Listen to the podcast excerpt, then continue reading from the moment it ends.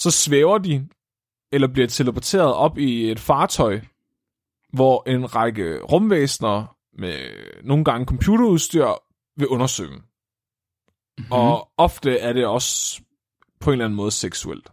Mm-hmm. De her aliens, de ser ud til at have et mål.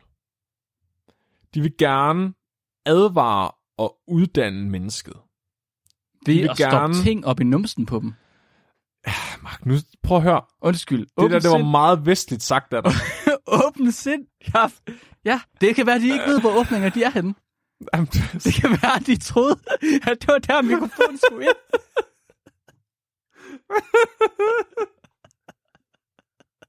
Hvor stikker jeg oplysning ind i dig?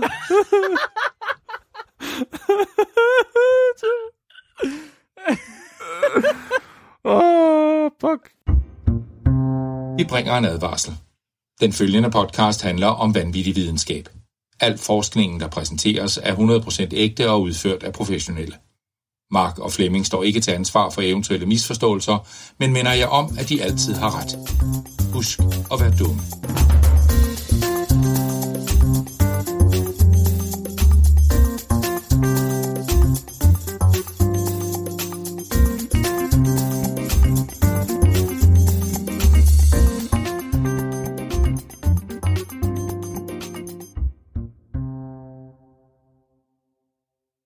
Hej alle sammen, og hjertelig velkommen til Videnskabeligt Udfordret. Din bro til vanvittig videnskab. Jeg er en alien, Mark Lyng. Jeg er et intergalaktisk transdimensionelt hybridvæsen, Flemming. Hvad, fa- hvad et hybrid, et hybrid er hvad? Præcis. Det er, åh, hybrid af flere galakser. Ah nej, Mark. Nå. Mark. Hvad, hybrid er hvad? Er det, Det, er, fordi... det er jo formålet med i dag, det er, at, at jeg nu skal bruge i hvert fald en time på at forklare dig noget meget, meget betydningsfuld information, der vil få dig til at forstå min titel i dag. Det åh, du har fundet en artikel om, hvordan man mixer heste og ådder. Åh, det, gid jeg havde. Den vil jeg faktisk gerne læse. I dag, der har jeg læst en hel bog. Det er en hel bog. Det her, det er for, del 1 af bog med Flemming. Del, del 1. Kommer der flere? Bog med Flemming. Ja, ja, fordi nu har vi jo fået så mange tierstøtter. Det er så dejligt. Ja. Og så tænker jeg, så skal vi ligesom finde en eller anden måde at, at sende de penge tilbage i systemet på at berige vores indhold. Mm. Øh, så det er tit, når jeg, når jeg har forberedt mig på et eller andet, så har jeg fundet ud af, at der er en eller anden gakket forsker, der har skrevet en bog, der er super gakket. Ligesom gør- øh, John Lilly, der har skrevet en selvbiografi om, hvordan at han er kosmisk sperm og sådan noget. Ja, det er ret vildt. De har en tendens til at skrive de der gakkede bøger. Ja. Og, og del 2 af bog med Flemming, det bliver John Lillys bog om øh, kommunikation med delfiner, som han skrev på fem dage, mens han var på, øh, på, på speed. okay. Men i dag er det endnu federe. okay. I dag der skal vi tale om John Macks bog. Øh, John, John E. Mack. Macks bog, der hedder Passport to the Cosmos. Passport to the Cosmos. Yes. Og øh, John E. Mack snakkede vi om i tidligere afsnit. Øh, vores bedste beviser på liv i rummet, tror jeg. Ja.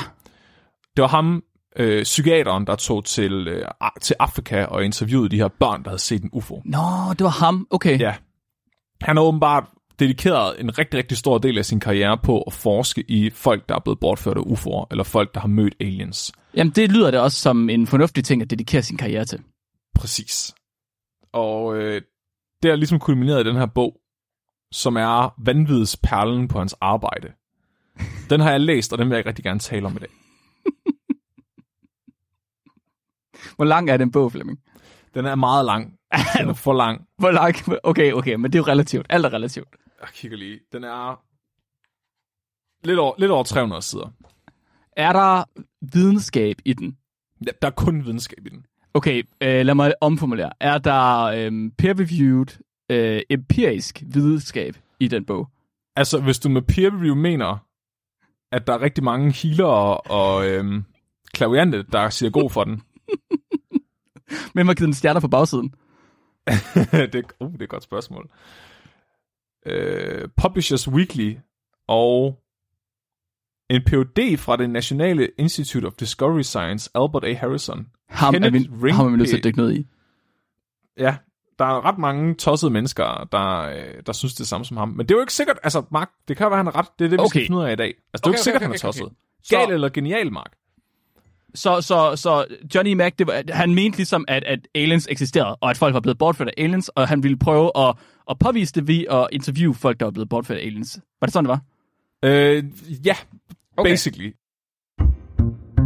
Som Mark han fint pointerer, vi mangler lige noget kontekst her, inden vi går for meget i. Ja. Ja. Jeg er så svært ved at lade være med at gå i gang, men vi bliver nødt til at have noget kontekst, så vi alle sammen forstår, hvad der foregår. Ja, tak. Eller prøver at forstå, hvad der foregår. så Dr. John Edward Mack, han var en øh, rigtig, rigtig dygtig og anerkendt psykiater. Og han var øh, søn af øh, to tyske forældre, øh, jø- altså jøder, der simpelthen flygtede fra Tyskland, da 2. verdenskrig kom. Okay. Han har haft en rigtig, rigtig imponerende forskningskarriere. Han har udgivet over 150 peer-reviewed psykiatriske artikler. Det er ret mange. Og meget af den forskning, han lavede, har været rimelig banebrydende og vigtig. Mhm. Så han har forsket i, hvordan øh, heroinafhængighed påvirker psyken, øh, og hvilken psyke, der kan lede til heroinafhængighed. Mm-hmm. Han har forsket i, hvordan folks øh, selvopfattelse har indflydelse på deres relationer til andre mennesker. Han har forsket utrolig meget i, hvad der har forårsaget den kolde krig. Og så har han også været utrolig øh, politisk aktiv i, altså, og protesteret imod atomvåben under den kolde krig. Og han er faktisk blevet anholdt flere gange i de her Sådan. protester øh, mod atomvåben. Okay. Og det, det, altså, han, er for vildt. han blev gode venner med, med Carl Sagan på den her måde. Hvis der, Øh. prøv at, høre, hvis der er noget, der er et godt tegn, Flemming, til sådan et afsnit så- som vores, så er det, at man bliver gode venner med Carl Sagan. Ja, Det kan Så, kun ja. blive godt nu. Ja, så, ja, så øh, John Lilly, der øh, fik lavet det der forskningseksperiment, hvor de gokkede delfiner af og gav dem LSD og sådan noget, han var også gode venner med Carl Sagan. Mm. Øh, Så det er altid en kvalitetsindikator, hvis han lige popper Præcis, ind i hvis, man er, sted. hvis man er toppet op af Sagan, så ved man, at det her det bliver rigtig godt. Ja. Han var øh, professor i psykiatri på Harvard University, en af de mest prestigefyldte universiteter i verden. Mhm. Og han var ikke bare professor, han, han blev simpelthen også institutleder af den psykiatriske afdeling på Harvard, og var det resten af sin karriere. Så han, altså, han har virkelig været en stor kanon inden for psykiatrien. Ja. Og bare sådan generelt på verdensbilledet. På et eller andet tidspunkt i hans karriere tager hans forskning en drejning. Så i 1990, der er han der, hvor hans forskning basically peaker. Han har etableret sig som en dygtig forsker, han har sit drømmejob, han er venner med Carl Sagan, han bliver inviteret med til alle mulige seje møder med SETI. Han har the shit. Men så stoppede den kolde krig. Og det gør, ja, det, det er en af tingene. Og det er måske godt, at han har kedet sig lidt. Ja. Fordi øh, han møder en person. Den 10. juli 1990, der møder han en mand, der har set en UFO over Cape Cod. Og John Mack, han bliver fuldstændig opslugt af at tale med den her person omkring den her fucking UFO. Fordi personen, der står for, altså som psykiater, ser han personen, der står foran ham, være, øh, hvad kan man sige, ikke psykopatologisk. Altså, en, at der, han kunne ikke se nogen ting i måden, den her beretning blev fortalt på, eller andre ting i den her persons øh, væsen, som ligesom indikerede for ham, at det her det var en person, der var gagak. Okay, okay, okay, okay. Så altså, han, han, bliver, han bliver overrasket over, at der er en person ved sin fulde fem, der kan finde på at sige, at han er blevet bortført af en alien. Eller at han har set en alien. Ja, fordi det var så matter of fact-agtigt.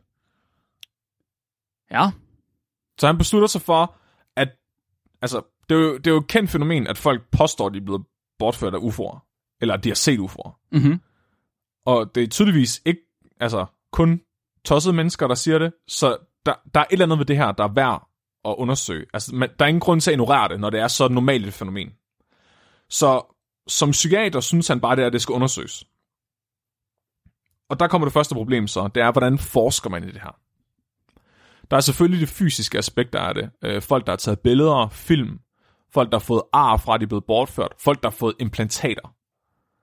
Der er også rapporter om folk, der forsvinder med vidner, der simpelthen siger, at de har været, været væk i et tidsrum. Så hvordan forsker man i det her? Der er mange, forske- altså, der er mange forskellige aspekter til det her. Hvad, prøv, lige, prøv, lige, prøv, lige. Hvad er det, han specifikt vil forske i? Ja, så han vil gerne forske i, om de her personer er psykopatologiske. Altså om, Okay. Om vi her har med at gøre en psykisk sygdom, der ikke tidligere har været kendt. Ja, okay, okay. Så fordi han, ikke, han kan ikke lægge en diagnose ned over dem, som det er lige nu, så tænker mm-hmm. han, okay, er det sådan en anden form for diagnose, vi ikke kender til? Præcis. Ja. Måske er det her, ja, måske er det her en, en psykisk lidelse, simpelthen, som, Okay. som de alle sammen har til fælles. Okay, det er jo faktisk et ret godt spørgsmål. Er det en psykisk lidelse, eller er det i virkeligheden bare altså, folk, der har en livlig fantasi? Eller sådan noget? Ja, ja. Ja, hvad er det? Ikke? Ja, ja, ja, helt sikkert, helt sikkert. Ja, præcis.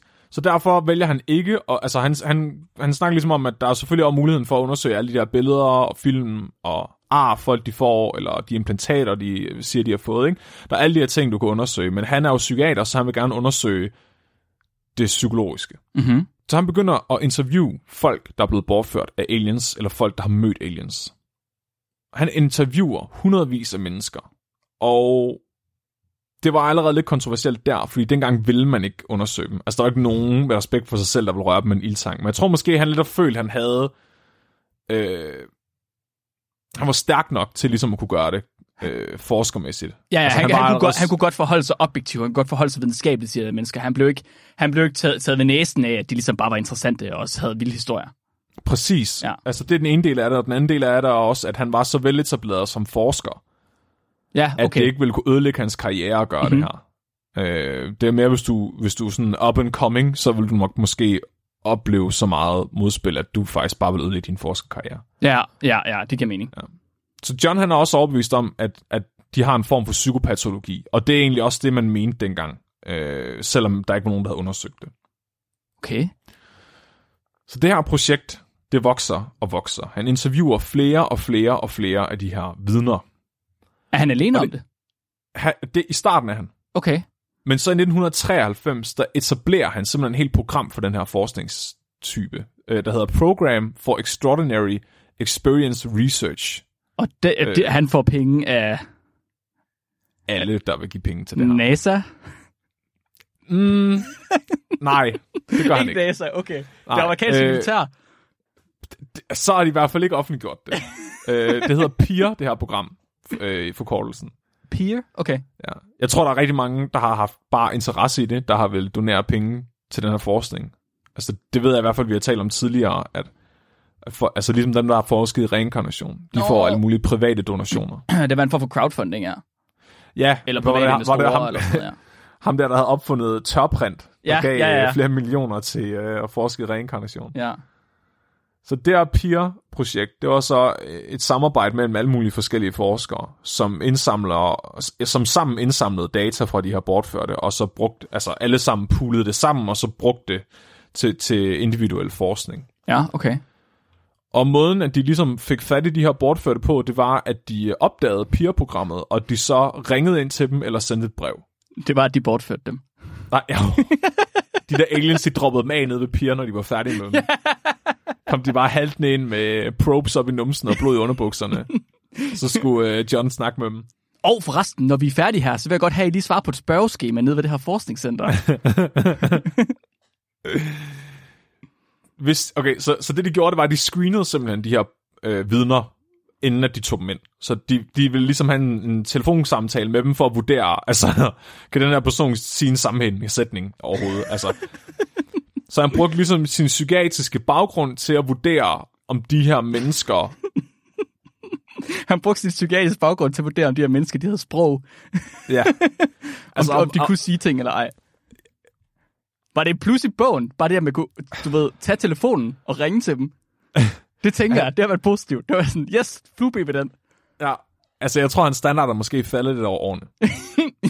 øhm, men, men, men der var også, altså, der var selvfølgelig også noget vigtigt i det, fordi du er ligesom nødt til at finde ud af, om det her var nogen, der havde brug for en anden form for hjælp. Klart. Mm-hmm. Så kunne man ligesom henvise dem til, til en, en, en psykolog eller en psykiater, der kunne hjælpe dem med det, med det der nu måske var, Ja. i stedet for øh, UFO'erne. Ja, ja, det giver mening. Det kunne være nogen, der var mega paranoid, for eksempel, eller et eller andet. Ja. Øh, hvis de vurderede, at der var noget øh, kredibilitet til deres udsagn, mm-hmm. altså hvis det virkede som om, det her der var faktisk legit var nogen, der var blevet bortført aliens, så interviewede de dem i virkeligheden, og så tog de alle de data ind, de overhovedet kunne få, og så undersøgte de dem også virkelig Al- meget i hoved og røv. Okay, okay, så både fysisk og psykisk. Mm-hmm. Ja. ja. Og det ledte til deres øh, første sådan virkelig inter- interessante studie. Og det var, hvor de lavede en, en sådan gennemgående psykiatrisk studie af folk, der er blevet bortført af aliens. Og sammenlignede dem med folk, der ikke var blevet bortført af aliens. For ligesom at bestemme, om der var en eller anden form for psykopatologi. Og de sammenligner så 40 øh, vidner, der er blevet bortført af aliens, med 40 kontrolpersoner, som ikke er blevet bortført af aliens. Mhm. Mm-hmm. Og de opdager simpelthen, at der ikke er nogen psykopatologi i de her mennesker. Okay, de, er de er simpelthen, hvad, hvad kan man sige, almindelige, altså uden diagnose. Ja. Ja. Der er ikke, altså, der er ikke noget, der tyder på, at det er noget, man kan sige, at, at de finder på i godsøjen. Ah, på, okay, ja, ja, ja, ja. Og der er heller ikke noget sådan... Der er ikke noget, der tyder på, at det er noget, de bilder sig selv ind, heller. Nej, der er ikke noget, der tyder på, at de ikke burde tages, altså at deres beretning ikke burde tages som værende ægte. Okay. Okay. Okay, prøv lige. Okay. Så rent psykologisk, Mm-hmm. så virker det til, at de her mennesker her har oplevet det, de siger, de oplever. Ja. Det lyder virkelig, virkelig, virkelig farligt at få at vide som psykiater. Hvis Ja. man, du ved, virkelig gerne vil være objektiv, og man er sådan lidt mere nødt til at, du ved, at høre på videnskaben. Man kan sige, ja, det er farligt, og det er meget, hvordan du tolker det. Altså man kan sige, det, det, det du ligesom får at vide, det er, at den oplevelse, de har haft, er, høj, er højst sandsynligt for dem 100% ægte, og der er ikke noget ved deres psyke, som tyder på, at de på andre fronter øh, er abnormale. Så man kan, ikke, man kan ikke læse på dem, at det er noget, de har, de skulle have bildt sig ind, hvis det var. Præcis. Ja. Okay. Og de scanner dem simpelthen også med EEG. Øh, En af, en af John Macks kollegaer, som er en del af projektet, scanner med EEG for at se, om der er noget abnormalt i deres hjerner. okay. Det er der heller ikke. Nej. Altså, der er ikke noget, du kan ikke, du kan ikke finde noget på dem. Så hvad er forklaringen, Mark? John Mack, han sad altid for at understrege, at han ikke troede på det her. Han forholdt sig fuldstændig neutralt. Ja. Men han vil samtidig gerne understrege, at det her fænomen, det er så for stort til at overse. Øh, og han sørger altid for at være meget professionel og neutral, når folk interviewede ham, eller når han udtalte sig om det her. Altså han sagde bare, altså han sagde bare, altså du ved, vi kan ikke ignorere det her. De, Der- der, der er ikke nogen psykopatologi. Det tyder på, at det, de har oplevet, er for dem ægte. Ja. Hvad, hvad vi vælger at tolke det som, er op til os selv, men, men, men, men det er sådan her, det er. Og så ligger han lige- ligesom bare faxene ud, og prøver ligesom bare at, at præsentere sit data. Det lyder jo ret fornuftigt, men jeg tænker jo, at, at han som, altså det jeg sagde lige før, han som psykiater, hvis han jo finder ud af, at der er jo ikke nogen psykopatologi for de her mennesker, for dem er det ægte. Hvis Mhm. mm-hmm. han oplever det igen og igen og igen og igen, og han bliver ved med at se, at rent psykologisk, så er der jo ikke, så burde det være ægte, det de oplever. Mm. Begynder han så på et tidspunkt at tro på det? På et eller andet tidspunkt, Mark, så har han nok begyndt at tro på det her. Okay, okay, På okay. et eller andet tidspunkt, så har han skiftet mening. Men hvornår? Hvornår har han skiftet mening? Det er der nok aldrig nogensinde nogen, der kommer til at finde ud af. Men det begynder ligesom at komme frem. Altså, der, på et eller andet tidspunkt, så viser revnerne i malingen sig ligesom. Han, altså, han kan ikke længere opretholde den her facade af, jeg tror ikke på det her, men vi bliver nødt til at tage det alvorligt. Fordi der var en kvinde, der snød ham. Nå, shit, okay. Så, så hun øh, ringede simpelthen til Pia og lod, som om hun blev bortført af aliens, og så fik hun John til at interviewe sig og undersøge hende. Og han troede 100% på, hvad hun sagde. Øh, og, og, og selvfølgelig, hun snød ham, så det kan man ikke bebrejde ham, men hun fortalte en historie om, hvordan han virkelig, virkelig, virkelig meget troede på det, hun sagde, og tog det fuldstændig alvorligt, men også bekræftede hende i, at det, hun havde oplevet, højst sandsynligt var ægte. Aha. Og hun solgte den her historie til Time Magazine. Og den blev trygt, og den slagtede ham fuldstændig. Johns karriere fik det sygeste karatehug lige bollerne. Og det var så slemt, at den mand, som John, som, uh, John Mack altså mødte fire år tidligere, som havde fortalt om, at han havde set en UFO, ham der ligesom startede det hele, mm-hmm. han også var sådan lidt, ah, ham der John der, han skulle vist lige tage og spise noget kildekritik til sin cornflakes. Undskyld, undskyld, undskyld. Ham manden, der startede det hele at fortælle ja. Om, sin, om sin situation med en UFO, også sådan, ah, det er, det er sgu også lidt fjollet at stå og tro på UFO'er. Det kan jeg godt Ja. se. Ja. Så John, han finder ligesom ud af, fuck, hans omdømme, det er, det er på vej ud af lokummet. Mm. Hvad gør man for at redde sit omdømme, hvis folk synes, man er pseudovidenskabsmand? Øh, enten så går man, så går man, øh, du ved, så prøver man ligesom at, at, at lukke ned for det og sige, ah, jeg er rigtig videnskabsmand. Eller også, så følger man bare med strømmen og siger, nå ja, men så er det sgu da bare fordi UFO'er de findes, og nu skal jeg prøve at bevise for jer, at UFO'er de findes. Det er to gode budmark. Hvor, øh, går man, hvor, hvor, hvor får man bedst muligt en stemme? Altså, hvil, hvilket, øh, hvilket medie skal man tage til for ligesom at blive taget mest alvorligt i det her? Hvilket medie skal man tage til? Ja. Hvor vil, hvem vil du ringe til? MTV. Hvad vil du? Oprah, Mark. Oprah. Oprah! Oprah! Han tog ind ja. på Oprah show. Det gjorde han ikke. Jo, han gjorde også godt. Ja, det er en god idé.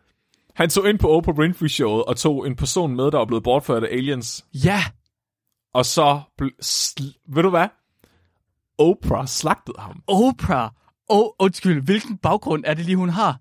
Vi er enige om, hun så... ikke har noget som helst med psykiatri at gøre, eller psykologi. Nej, men det, det er så sjovt, fordi at jeg anbefaler alle at se, uh, det ligger faktisk på YouTube, uh, hans besøg uh, i Oprah-showet tilbage i 94, tror jeg det fra.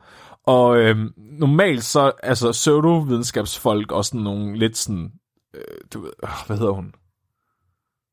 Gwyneth Paltrow og sådan noget. Ja. Altså folk, der laver også noget quackery og healing og sådan noget. Mm-hmm. De kan faktisk tit finde øh, gru- altså, opbakning i Oprah-showet. Ja. Men Oprah, hun slagter bare af en eller anden grund, så hun bare sådan, John Mac, han er bare gang i hovedet, så hun, hun stiller ham virkelig nogle kritiske spørgsmål. Øh, okay. Øh, og, og, det, og det gjorde faktisk, at, at, altså, at hans... Øh, altså, hans, hans omdømme blev virkelig smadret det. Altså, det gjorde bare alting meget værre. Han hældte bare benzin på bålet, og det endte med, at universitetet begyndte at undersøge ham. Oh, snap. Okay. Så de, de, de universiteter, de er sådan, okay, øh, lederen af vores psykiatriafdeling øh, sidder på Oprah-showet og siger, aliens findes, hvad fuck skal vi gøre? Oh. Så, øh, så de, øh, de, de begynder at lave sådan en gennemgående undersøgelse af alt det, han laver. Og det, det de ligesom kommer frem til, det er, at øh, det er uforsvarligt, det han laver, fordi at han bekræfter øh, de her bortførte i deres vrangforestillinger. Og de vurderer, at han presser dem til at sige det, han gerne vil høre. Og han udelukker ikke ordentligt, at de ikke lider af en eller anden form for psykopatologi, hvilket forhindrer dem i at søge hjælp. Okay. Okay, okay, undersøgelse. Okay. Men, men ja. hvordan, hmm, hvordan havde han tidligere konkluderet, at der ikke var nogen psykopatologi i de mennesker, der havde oplevet sig aliens? Ja, det er det. Nå, det er det. Hvad er det? Hvad har han gjort, Flemming? Han har bare taget den på kefylen, Mark. Det kan man da ikke bare. Og det er også det, universitetet siger til ham. Men denne undersøgelse, den tager han ikke særlig alvorligt, fordi mens de undersøger ham og hans forskningsgruppe, så, sm- så smutter han sgu lige til Zimbabwe. det er der, hvor han tager øh, ind til Ariel School, den skole, vi snakker om i det tidligere afsnit, hvor, så... han, hvor han interviewer børnene, der har Ja, ja, han, han skulle ja. i gang med et nyt forskningsprojekt. Mm. Ja. ja. Han havde vigtigere ting at tage sig til, end at blive undersøgt af universitetet. Men det er vildt, fordi at det viser sig, i bogen, der skriver han, at de her Ariel School børn, de faktisk var blevet, altså, okay, så det der skete med den historie, det var, at de her børn havde alle sammen set den samme alien og UFO, og den er alien teleporteret til dem, at øh, klimaforandringerne vil ødelægge jorden. Nå ja, det var sådan, det var. Det er rigtigt. Og der var en af tingene, der var sådan, wow, de her børn ved ikke engang, hvad klimaforandringer er, hvordan kan de her aliens fortælle dem det? Men i, i den her bog, jeg har læst i dag, der skriver John faktisk, at børnene øh, forud for det her besøg var blevet undervist i netop det emne. Var det ikke hans egen pointe, at børnene ikke kan se klimaforandringer? Ej, er faktisk lidt i tvivl om, om det var det, han sagde sidste gang. Oh, jeg mener, at det var en okay. af pointene. Ja. Mark? Ja? Den er unders- også Oprah-showet. Ja. Og alt det her med undersøgelsen fra mm-hmm. og sådan noget, det har ingen konsekvenser for hans karriere. Han fortsatte som leder af psykiatrien på Harvard. Mm. Men øh, er det, ikke, er, det ikke, er det ikke uetisk, hvis det er, at han bare har, har haft de her 40 mennesker her, og han har haft dem inden, han bare sådan lidt, ja, du, du fejler sgu ikke noget afsted med dig. Er det ikke uetisk som, et, som psykiater? Det er det måske ikke, det ved jeg ikke. Det var flere hundrede mennesker. Det var flere hundrede mennesker? Ja. Men det var bare fordi, der var 40 mennesker, han havde med i det studie der? Ja, han fik et rap over nallerne. Okay, så altså, fik, ved, så fik han, fik, han, ja, han fik lige sådan, du ved, en påtale, og så du ved, fortsæt. Så jo, næste gang, John, så, så, så spørger du skulle lige med, om et ekstra spørgsmål, ikke? Det, det kan vi ikke ja. have det der. Så, giv dem spørgeskema mere. Stop med det UFO der. Ja, ikke mere af det UFO der. Nej. Måske havde de haft en lidt anden tilgang til det her, hvis de havde vidst, hvad der egentlig foregik op i skallen på John. Måske havde de haft en lidt anden tilgang til det, hvis de havde læst den bog, jeg har læst i dag. Åh oh, nej. Åh oh, nej. hvad så? Fordi her, i den her bog, der bliver ikke lagt nogen fingre imellem overhovedet. Velkommen til Bog med Flemming. Passport to the Cosmos. John Edward Mack. Den her bog er ikke bare et stykke litteraturmark, det er en oplevelse. Jamen, jeg ved, jeg ved, du læser kun bøger, der er oplevelser. Den er, så du ved, øh, den er faktisk, den er virkelig, virkelig, vel, den er virkelig velskrevet. Okay. Så det er meget tydeligt at læse, at han har skrevet rigtig meget forskningslitteratur. Mhm. Så det er mega velformuleret. Øh, også selv de steder, hvor det bliver sindssygt mærkeligt, så står det sådan virkelig som en lærebog. Okay. Men der er også nogle dele af den, hvor det er så vrøvlet, øh, at jeg tog mig selv i, at, du ved, når man sidder og læser en side, og man så tænker på noget andet imens, og du så når til bunden af siden, og så kan du ikke huske, hvad du har læst. Ja, fordi du ja, bare ja. kigget på ordene. Sådan havde jeg det også selv, efter at jeg rent faktisk koncentrerede mig om at læse, hvad der stod. altså, jeg nåede ned til bunden af en side, og så var sådan, hvad har jeg læst? Der, der stod ikke noget på den her side. Øhm, Hvor meget bogen var det? en tredjedel af den. En tredjedel af den. Okay, okay, okay, okay, okay. Så, så... Hvordan har du nået at læse den til i dag? Jeg forstår det slet ikke. Det vil tage mig et år. der var, jeg vil sige, der var del af den, der ikke var nødvendigt at læse. Okay, okay, okay. Hvor jeg lige kunne skimme igennem dem og vurdere, at det her, det behøver vi ikke bruge tid på. Det her er noget med en blåplettet enhjørning. Jeg forstår det ikke alligevel. Ej, det er lige præcis det, vi gerne vil have med. Nå, det, okay, det er det, vi Altså, gerne vil have. Okay, så vi har værste, over alle de, ja, de almindelige ting. Så det, jeg kan bedst beskrive den her bog, fordi jeg vidste ikke, hvad den var, før jeg begyndte at læse den. Så den her bog, den er hans anden bog, han har skrevet om sin UFO-forskning. Okay.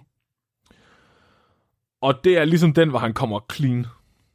Så jeg tror, den første, den hed Abducted, eller noget i den stil, hvor han bare skriver om sin forskning. Den her, der skriver han bare fuldstændig frit fra leveren, alt hvad han mener Så det er manifest. om UFO'er og aliens. Ja. Den, du kan faktisk sige, at det her det er en world building bog.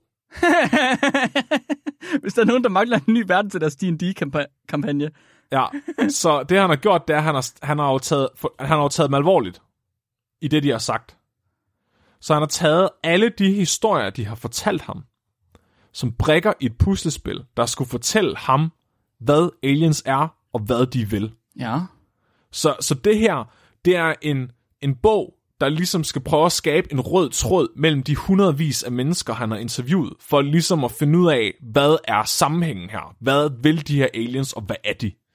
Okay, okay, Palle. Så det vil sige, at han er, han er bare fast overbevist om, at aliens findes, men det er bare fordi, at folk de tolker aliens for, forskelligt, og nu er han nødt til at finde ud af, okay, hvad er det, der ligesom er øh, den gentagende faktor i alle de her historier her, så han kan finde ud af, hvad fanden aliens de egentlig er. Ja, Okay, så hvis de alle sammen har sagt noget med grønt, så er det sådan, okay, der må være noget grønt i det et Ja, eller andet ja. sted. det er lige præcis det, han har gjort. Så han, altså det her, det er, hvad John Mack mener er canon for Ja, ja, ja. Giver det mening? Ja, det er det, der er skrevet ind på alle fanformerne. Ja, så han, han har prøvet ligesom at vurdere, hvad for nogle af de her vidnesudsagn er ikke så pålidelige, hvad for nogle er mest pålidelige, og så har han ligesom stykket dem sammen til sådan en Frankensteins bog, som ligesom fortæller, hvad fuck vil de her aliens egentlig. Ja, okay. Og det er jo baseret på hans forskning, og baseret på hans interviews og alle de her ting. Mhm. Det er hans Simmerillion. Normalt vil jeg prøve sådan at præsentere den her bog i en rækkefølge med sådan det mest tossede til sidst. Det, det er ret svært med den her bog, men jeg har gjort et forsøg. Så John starter med at skrive... Han starter med at skrive, at man skal læse den her bog med et åbent sind. Åh oh, nej, åh oh, nej, allerede der. Allerede der, der, hvis man er nødt til at sige det man skal ligesom prøve at øh, til, altså, lade være med at tænke for kritisk, når man læser. Oh, det skriver man, han. Ved, ah, Og så kalder han kritisk tænkning, altså kildekritik. ja. Det kalder han vestlig tænkning. Ja, mm-hmm. yes, det er klart, det er klart. Det er bare så, du tænker. Nej, nej, nej, nej, nej, nej, nej, Mark. Det er ikke fordi, det er ikke fordi at, jeg, at min krystal og sådan noget er pseudovidenskab. Det er bare fordi, du tænker på en vestlig måde. Ja, det, det er simpelthen den vestlige materialistiske verdenssyn, vi skal prøve at gøre lidt op med her. Mm, og den vestlige materialistiske verden kan ikke lide aliens? Kan godt lide at ved, være kildekritisk. Ah, ja. Hvilket er et stort problem, det kan jeg godt se. Så, øh, Så åben jeg sind, åben sind. Åben sind, ja. Okay, jeg prøver. Så jeg har ligesom prøvet at stykke det her vanvid sammen. Så, meget, så, det, så det er sådan en blanding, han skifter imellem. Bare sådan matter of fact og fortælle, hvordan tingene er. Mm-hmm. Så dykker han lidt ned i nogle af de personer, han har interviewet, hvad de har oplevet specifikt, og bruger det som eksempler på, hvad det er, han forklarer. Mhm. Og så indimellem har han ligesom, du ved, stukket sin fedtede grabber ind og begyndt at bruge sådan noget øh, buddhisme og sådan noget østlig videnskab til at, at uddybe med. Og så en gang imellem nævner han også lige en anden film som et eksempel. Så for eksempel den der Jim Carrey-film øh, med, hvad hedder den? Truman Show. Den nævner han rigtig mange gange. Og han bruger også The Matrix rigtig mange gange. Jeg skulle lige at se The Matrix. Ja, øhm, og så bruger han også den der 90'er Alien-film. Øhm, jeg kan huske, hvad X-Files bruger han. Jeg tror, han bruger X-Files et par gange. Okay, X-Files. Ja. Så, så, så øhm, det, jeg vil sige, det, en ople- det var en oplevelse at læse den. Så de her spørgsmål... Hvad, spørgsmål nummer et, Mark. Hvad vil de her aliens? Ja. Så de her aliens, de vil rigtig gerne bortføre mennesker. Hvorfor? Og de vil rigtig gerne snakke med mennesker. Okay, okay, det giver mere mening. Ja, så de fleste bortførelser er unge mennesker, som ser et stærkt lys i deres seng eller i deres bil. Okay. Og så bliver de paralyseret. Aha. Så svæver de, eller bliver teleporteret op i et fartøj, hvor en række rumvæsener med nogle gange computerudstyr vil undersøge. Mm-hmm. Og ofte er det også på en eller anden måde seksuelt. Mhm. De her aliens, de ser ud til at have et mål. De vil gerne advare og uddanne mennesket. Ved vil at stoppe gerne- ting op i numsen på dem. Mark, nu prøv at høre. Undskyld. Det der, det var sind. meget vestligt sagt af dig. Åben sind. Ja. ja, det kan være, de ikke ved, hvor åbninger de er henne. Jamen, Det kan være, at de troede, at det var der, mikrofonen skulle ind.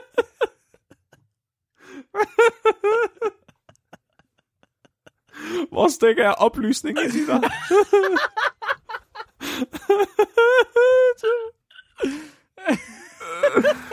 Åh, oh, fuck. Mm-hmm.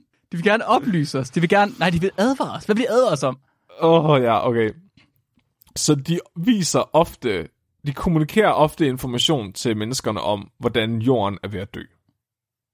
Okay. Der er nogen, der ser en fremtid efter noget, der minder om en atomkrig. okay. Altså, så de får simpelthen vist billeder af fremtiden, Okay. øh, hvor der er et eller andet, der har ødelagt jorden. Nogle tolker det som naturkatastrofer, nogle tolker det som atomkrig eller et eller andet, men det er i hvert fald en smadret jord. Mhm. Og andre får det bare fortalt. Der er en øh, kvinde for eksempel, øh, som han fortæller om, som fortæller om, hvordan at hun fik vist, at hun stod i en biosfære i fremtiden og rationerede mad til folk. På en jord, der var død af atomkrig, og hvor al maden blev dyrket i sådan nogle kunstige haver. Måden folk får, får den her information på, den varierer lidt.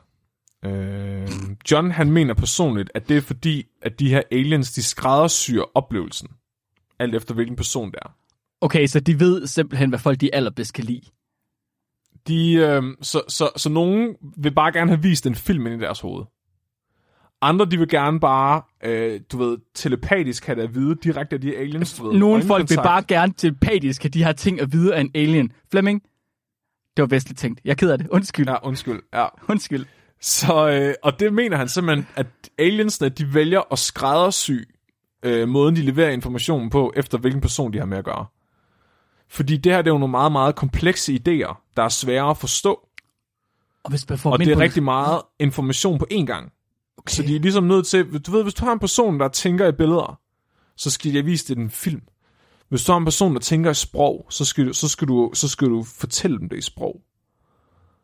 Jeg ved ikke, hvad folk, der tænker af musik, de bliver ikke bortført af aliens. De får, de får spillet et stykke musik, der bare lyder virkelig. De får spillet harmonikamusik. Og så går jorden under. Så, så de her mennesker, de får vist det, eller pakket ind på en måde, så de kan håndtere det. Og der er også rigtig mange, der fortæller, at de bare kommer ind i sådan en eller anden hule, hvor der er nogle lysende kugler af information, som de absorberer, og så sådan ligesom i The Matrix. Jeg tror faktisk, han siger ligesom i The Matrix. Ej, kæft. Altså, så, så får de de her lysende kugler ind i sig, og så får de al information på en gang. der er også nogen, der hallucinerer, at de bare går ind og læser en bog. Hvilket jeg bare tænker sådan, fuck man er, altså, så er man et nederen menneske, hvis aliens vurderer, at det er den måde, de bedst kan overlevere det på. Okay, så alle de her mennesker, de har fået mm-hmm. vist nogenlunde samme scenarie. Agtigt. Ja, en ødelagt jord. Ja. Ja, men de har, de har fået det vist på forskellige måder alle sammen. Ja. Hvor mange af de her mennesker her har kendt til historierne tidligere? Altså, hvor der, den tidsperiode her, det er alt sammen fra 90'erne og efter. Ja. De bortførelserne kan jo godt være forekommet lang tid før de blev interviewet. Okay. Okay. Det er meget forskelligt. Der er jo nogle voksne mennesker, der er blevet bortført som børn, som en interviewer. Okay. Ja, jeg sidder, jeg sidder, jeg sidder og tænker på det, lidt ligesom øh, da vi talte om massehysteri. Det her med at finde på en historie, hvor meget den historie er baseret på ting, man allerede tænkt i forvejen, måske sin underbevidsthed. Er det fordi, at de har haft de her historier i hovedet selv, som en del af deres underbevidsthed? Og at de så tænkte, ah, det må da være det eneste, som nogle aliens skal få på at vise mig. Det må da være, når jorden går under. Og så har de bare tænkt tilbage på det, da de spillede Fallout i 92 eller whatever. Altså, nu er jeg jo nødt til at tage udgangspunkt i den bog, jeg har læst, Mark. Og jeg kan fortælle dig, at det simpelthen er, fordi de her aliens prøver at redde vores jord. Det er simpelthen det, de, de vil redde vores jord ved at, tage for, ved at, at bortføre folk, øh, udnytte dem seksuelt og fortælle dem, at jorden går under. Ja, og men den seksuelle del, den kommer. Den kommer. Så- det er ikke en del ja. af det her. Det, det, er noget for, det er noget for sig selv. Ja. Nu skal du høre her, Kenneth. Jorden går under, og så har jeg også lige den her skop i numsen på dig. Ja, det er rigtigt. Det er, sådan, Nej, hvad? det er helt rigtigt, Mark. Hvorfor? Åh, oh, det er bare roligt nu, Mark. Jeg kan ikke. Der er faktisk en person, der fortæller, at, øhm, at de her aliens, øh, ved at kigge dem ind i øjnene, så lærte de ham på en gang, hvordan man laver øh, skibe, der forurener mindre, hvordan man laver jetmotorer, der forurener mindre, og hvordan man laver kunst. Hvorfor har han så ikke gjort det? Hvad det gjorde han, når han blev kunstner? Ja, men har han lavet skibe, der forurener mindre, Flemming? Nej, han valgte jo at satse på kunsten, Mark. Jamen, kunst er relativt. Jeg elsker bare, at du har de muligheder, og så vælger du at sige, "Ej, jeg vælger at satse på kunsten, det er nok der, jeg har... Ah, men jeg er faktisk kunstner, og det kan godt være, at du ikke kan se det på de malerier, jeg har lavet, der bare er blå firkanter, men jeg er faktisk kunst, at du ved det. Det synes de der aliens der, det var. Oh, det er en virkelig god måde at sælge sin lortede kunst på, og så sige, det er aliens, der har fortalt dig. Der, og så, så, så samtidig med, at de får vist, at jorden bliver smadret, og det er vores skyld, og vi er i gang med at smadre jorden, og vi skal fucking slappe af, så får de opvist, mange af dem, hvor smuk naturen er. Og får sådan en Pocahontas-følelse af, øh, at de ligesom er et med naturen, og vi skal passe på den. Okay. Og bag efter den her oplevelse, så er der rigtig mange af dem, der bare føler sig som profeter. Så de her aliens, de er tydeligvis interesseret i at få os til at passe bedre på jorden. Hvorfor? Ja, det var egentlig et godt spørgsmål. Hvorfor? Ja. Er de bange Så for, at vi de- kommer og smadrer deres planet? Øh, nej. Det, det, okay, så de har sådan et ejerskabsfornemmelse måske. Så, så de omtaler, de her aliens, de omtaler jorden som en øh, livmor. Hvad? En, en livmor? Ja, Så så der en livmor, hvis jeg, for, hvis jeg husker ret, ret. En livmor er sådan et organ, hvor et æg falder ned, og hvis det er befrugtet, så udvikler det sig vist nok til et nyt foster. Er det rigtigt forstået? Min biologi ligger lidt langt væk. ja, det, Hvorfor- det, er, det, er, det er bunden af reproduktionstrakten, hvor i Og det øh, vil sige, mennesker bliver lavet. Det vil sige, at jorden er... Øh, jorden på et eller andet tidspunkt klikker, og ud kommer en ny person. Så jorden, Mark, er en meget, meget sjælden planet. En planet, der kan fostre intelligent liv. Og det ved vi jo, de er sjældne. Ja. Og det kan, bruger de så sproget livmor til at beskrive, fordi du ved, dem kommer der også liv ud Jeg troede, det var ligesom... Har du set Eternals? Den der nye Marvel-film, der ikke er særlig god. Nej, Nej, nej. det er sådan noget, hvor det er, at øh, jorden er til for at lave en ny, altså sådan en øh, kosmisk øh, entitet. Og så på et tidspunkt, så skal den eksplodere, og så kommer der et nyt menneske, øh, ikke menneske, men en eller anden gut ud af jorden. Jeg troede, det Nå. var det. Nej, Nej. så det, det er mere bare sådan, du ved, jorden er øh, pissegod til liv. Altså, du ved, liv er opstået på jorden, og nu er vi blevet til intelligent liv, og de er sådan, det er fucking sjældent, I fucker det ikke op. Det er en flot der er sten. åbenbart, der er 24 andre livmorplaneter. Jorden er nummer 25. Og 24. De er, ja, og de her aliens, de tænker, de her livmorplaneter, de er fucking sjældne. I ved ikke, hvad det er, I har. Hvis I smadrer den, så smadrer vi jer. Så de her aliens, de kigger på den her sten med, øh, hvad, hvad skal vi kalde det, bakterier, alger, der løber rundt på det, ikke aner, hvad de laver ved at ødelægge det. Og så er de sådan lidt, så stopper I! Det vil jeg ikke have, det Ja. der. Det kan I godt glemme Ja. alt om. Ja. De, øh, de, vil gerne, de vil simpelthen ikke, de mener, at, den, at jorden er for værdifuld. Fordi der er de her planeter som jorden er så sjældne, så vi må ikke ødelægge. Og der er 25 af dem. Meget specifikt. Ja.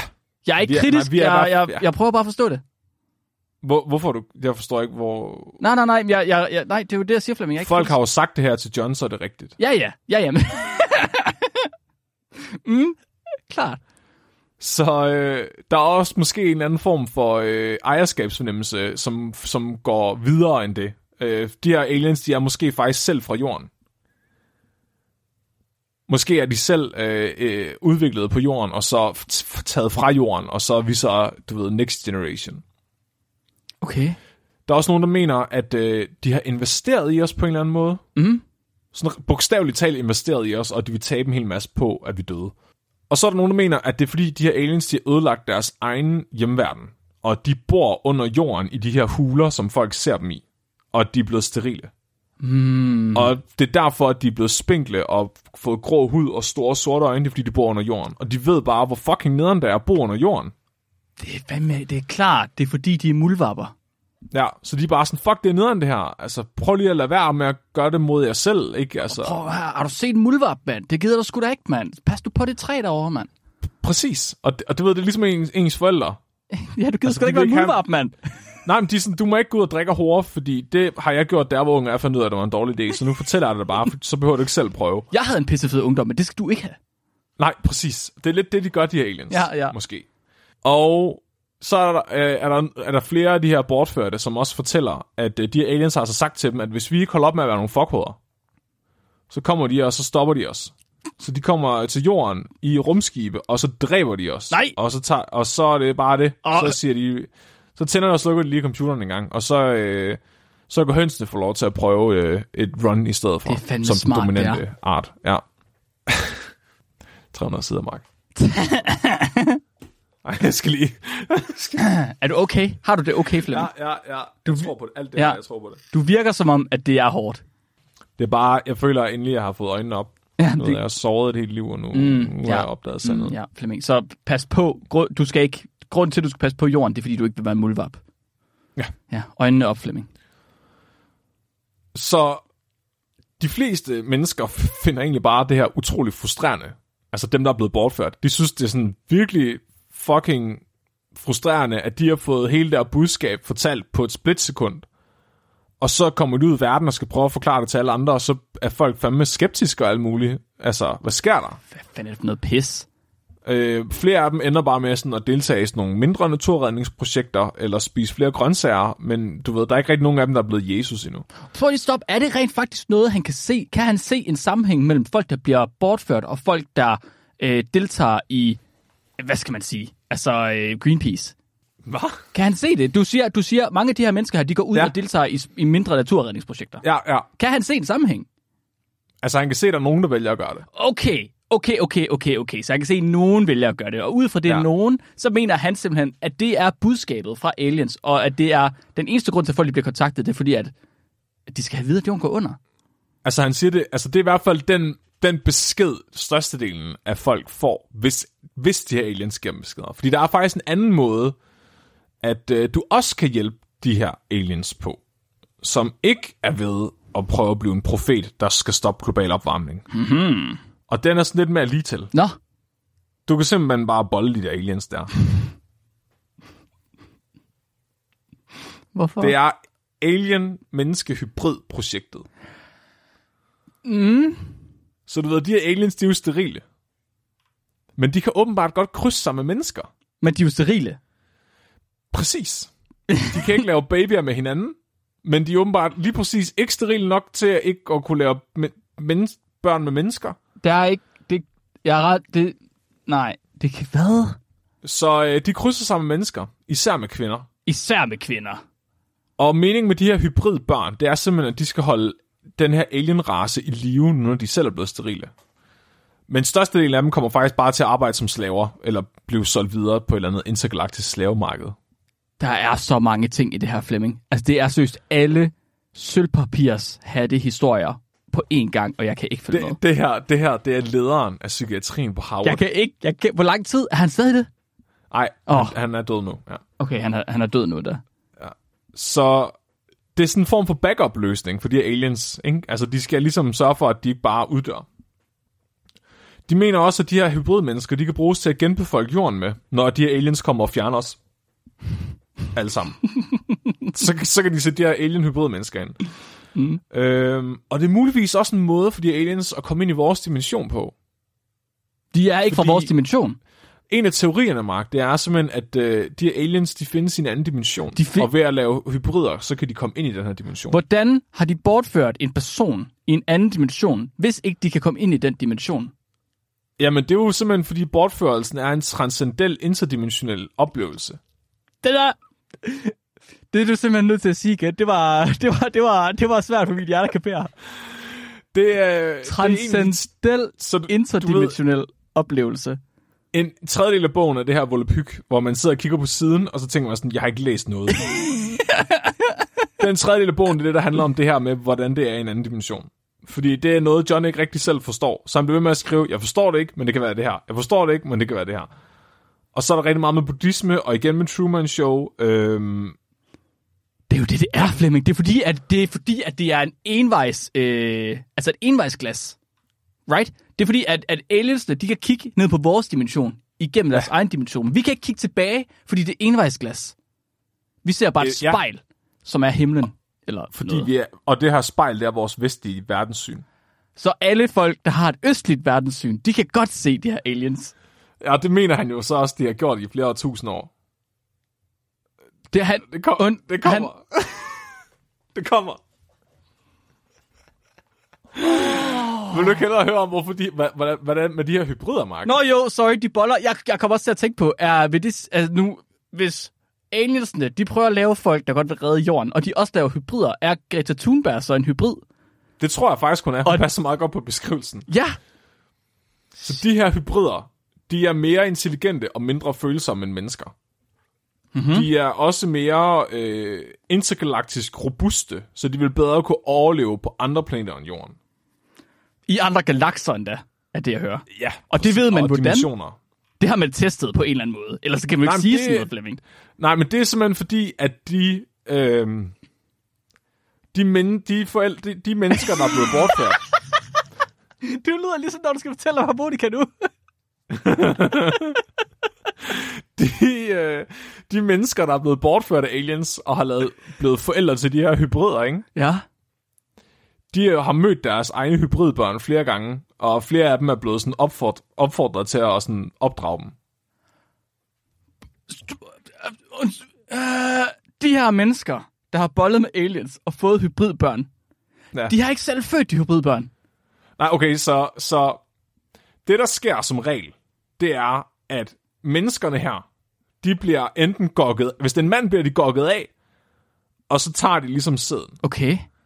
Og nogle kvinder oplever, at de bare får taget æggene ud, men de fleste af dem oplever bare, at de bliver bollet.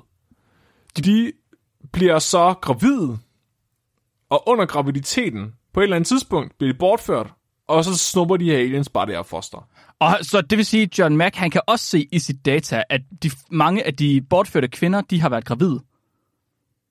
Ja, så der er nogle af dem, der har haft det, der hedder en... en altså, de siger, de har selv oplevet, at de har haft det, der hedder en silent abortion. Hvor de simpelthen har mistet... Altså, de har været så tidligt i graviditeten, mm-hmm. at de har mistet barnet, uden at opdage det. Ja. Så det vil sige, at du har taget en graviditetstest ret tidligt i forløbet, og så har du fundet ud af, at du er gravid, men så er du gravid mere, men du har ikke selv opdaget, at det ikke er sket på et Mm, ja, ja, I get it. Ja. det er som, det, ja, så det er lidt det, der er sket. Okay. Og han, han siger også, at der er nogle af dem, han har talt med, som faktisk har øh, været ved lægen og fået bekræftet, at det er det, der er sket. Men de her læger har jo så åbenbart ikke været interesseret i at undersøge, om det er aliens, der har gjort det. Det forstår man jo ikke. Nej. Har, de har ikke let efter noget grønt slim eller sådan noget. Ektoplasma. det er ikke spøgelser, Flemming. Nu må du fandme oh. have dit facts på, på det rette, ikke? Skal fandme passe. Nu er der nogen, der snart skriver til os og bliver sure over, at vi gør, at vi gør nar af abort. Det er slet ikke, det er nemt nok at joke med, men det er i virkeligheden ikke, og det er overhovedet ikke det, vi joker med. Vi joker med aliens, okay? Slap nu af. så de her møder, de oplever så, se, og det er også okay, fordi de har, de har rumvæsener opfostret barnet. Ja, ja. Så- Så, det er jo de ikke, fordi de har mistet barnet. Det er bare, Nej. fordi de har bortadopteret det. Ja. Ufrivilligt. abortadopteret det. Så øh, vel en syg mand sige, er det ikke sådan? Jo, det er Så, så øh, de her mødre og fædre, de oplever simpelthen, at de bliver introduceret for deres hybridbørn under hybridbørnenes opvækst. Mm, mm-hmm. Så de her aliens, de bortfører dem, og så skal de ligesom tage sig af de her børn og give dem kærlighed. Fordi de her aliens, de går åbenbart ikke finde ud af at give dem kærlighed, og det skal menneskerne gøre. Mm. Og de her forældre, de beskriver altid, at de genkender med det samme, de her hybridbørn, som er deres egne børn. Lige med det samme. Der er også mange af forældrene, der oplever, at de bliver overvåget, efter at de ligesom har leveret arvemateriale. Og det er blandt andet igennem de her anal probes, altså hvor man får sat et sporingsapparat op i røvhullet. Hvor et sporingsapparat, det jo passer helt perfekt. Præcis. Det er det perfekte sted Eller at de får indopereret mikrochips. Så det giver lidt mere mening. Ja. Fordi de, De kan, siger de også, falder øh, trods alt ikke ud som en tilfældighed. Nej, når man laver puber bulber. de, øh, de siger også, at de faktisk har oplevet, at de er blevet rask, rask. Altså hvis de har haft dårlig ryg eller et eller andet, så har de fået god ryg igen, efter de har været forældre til de her hybridbørn og sådan noget. De her hybridbørn, de er ret forstyrrende at se på, åbenbart. Så de er...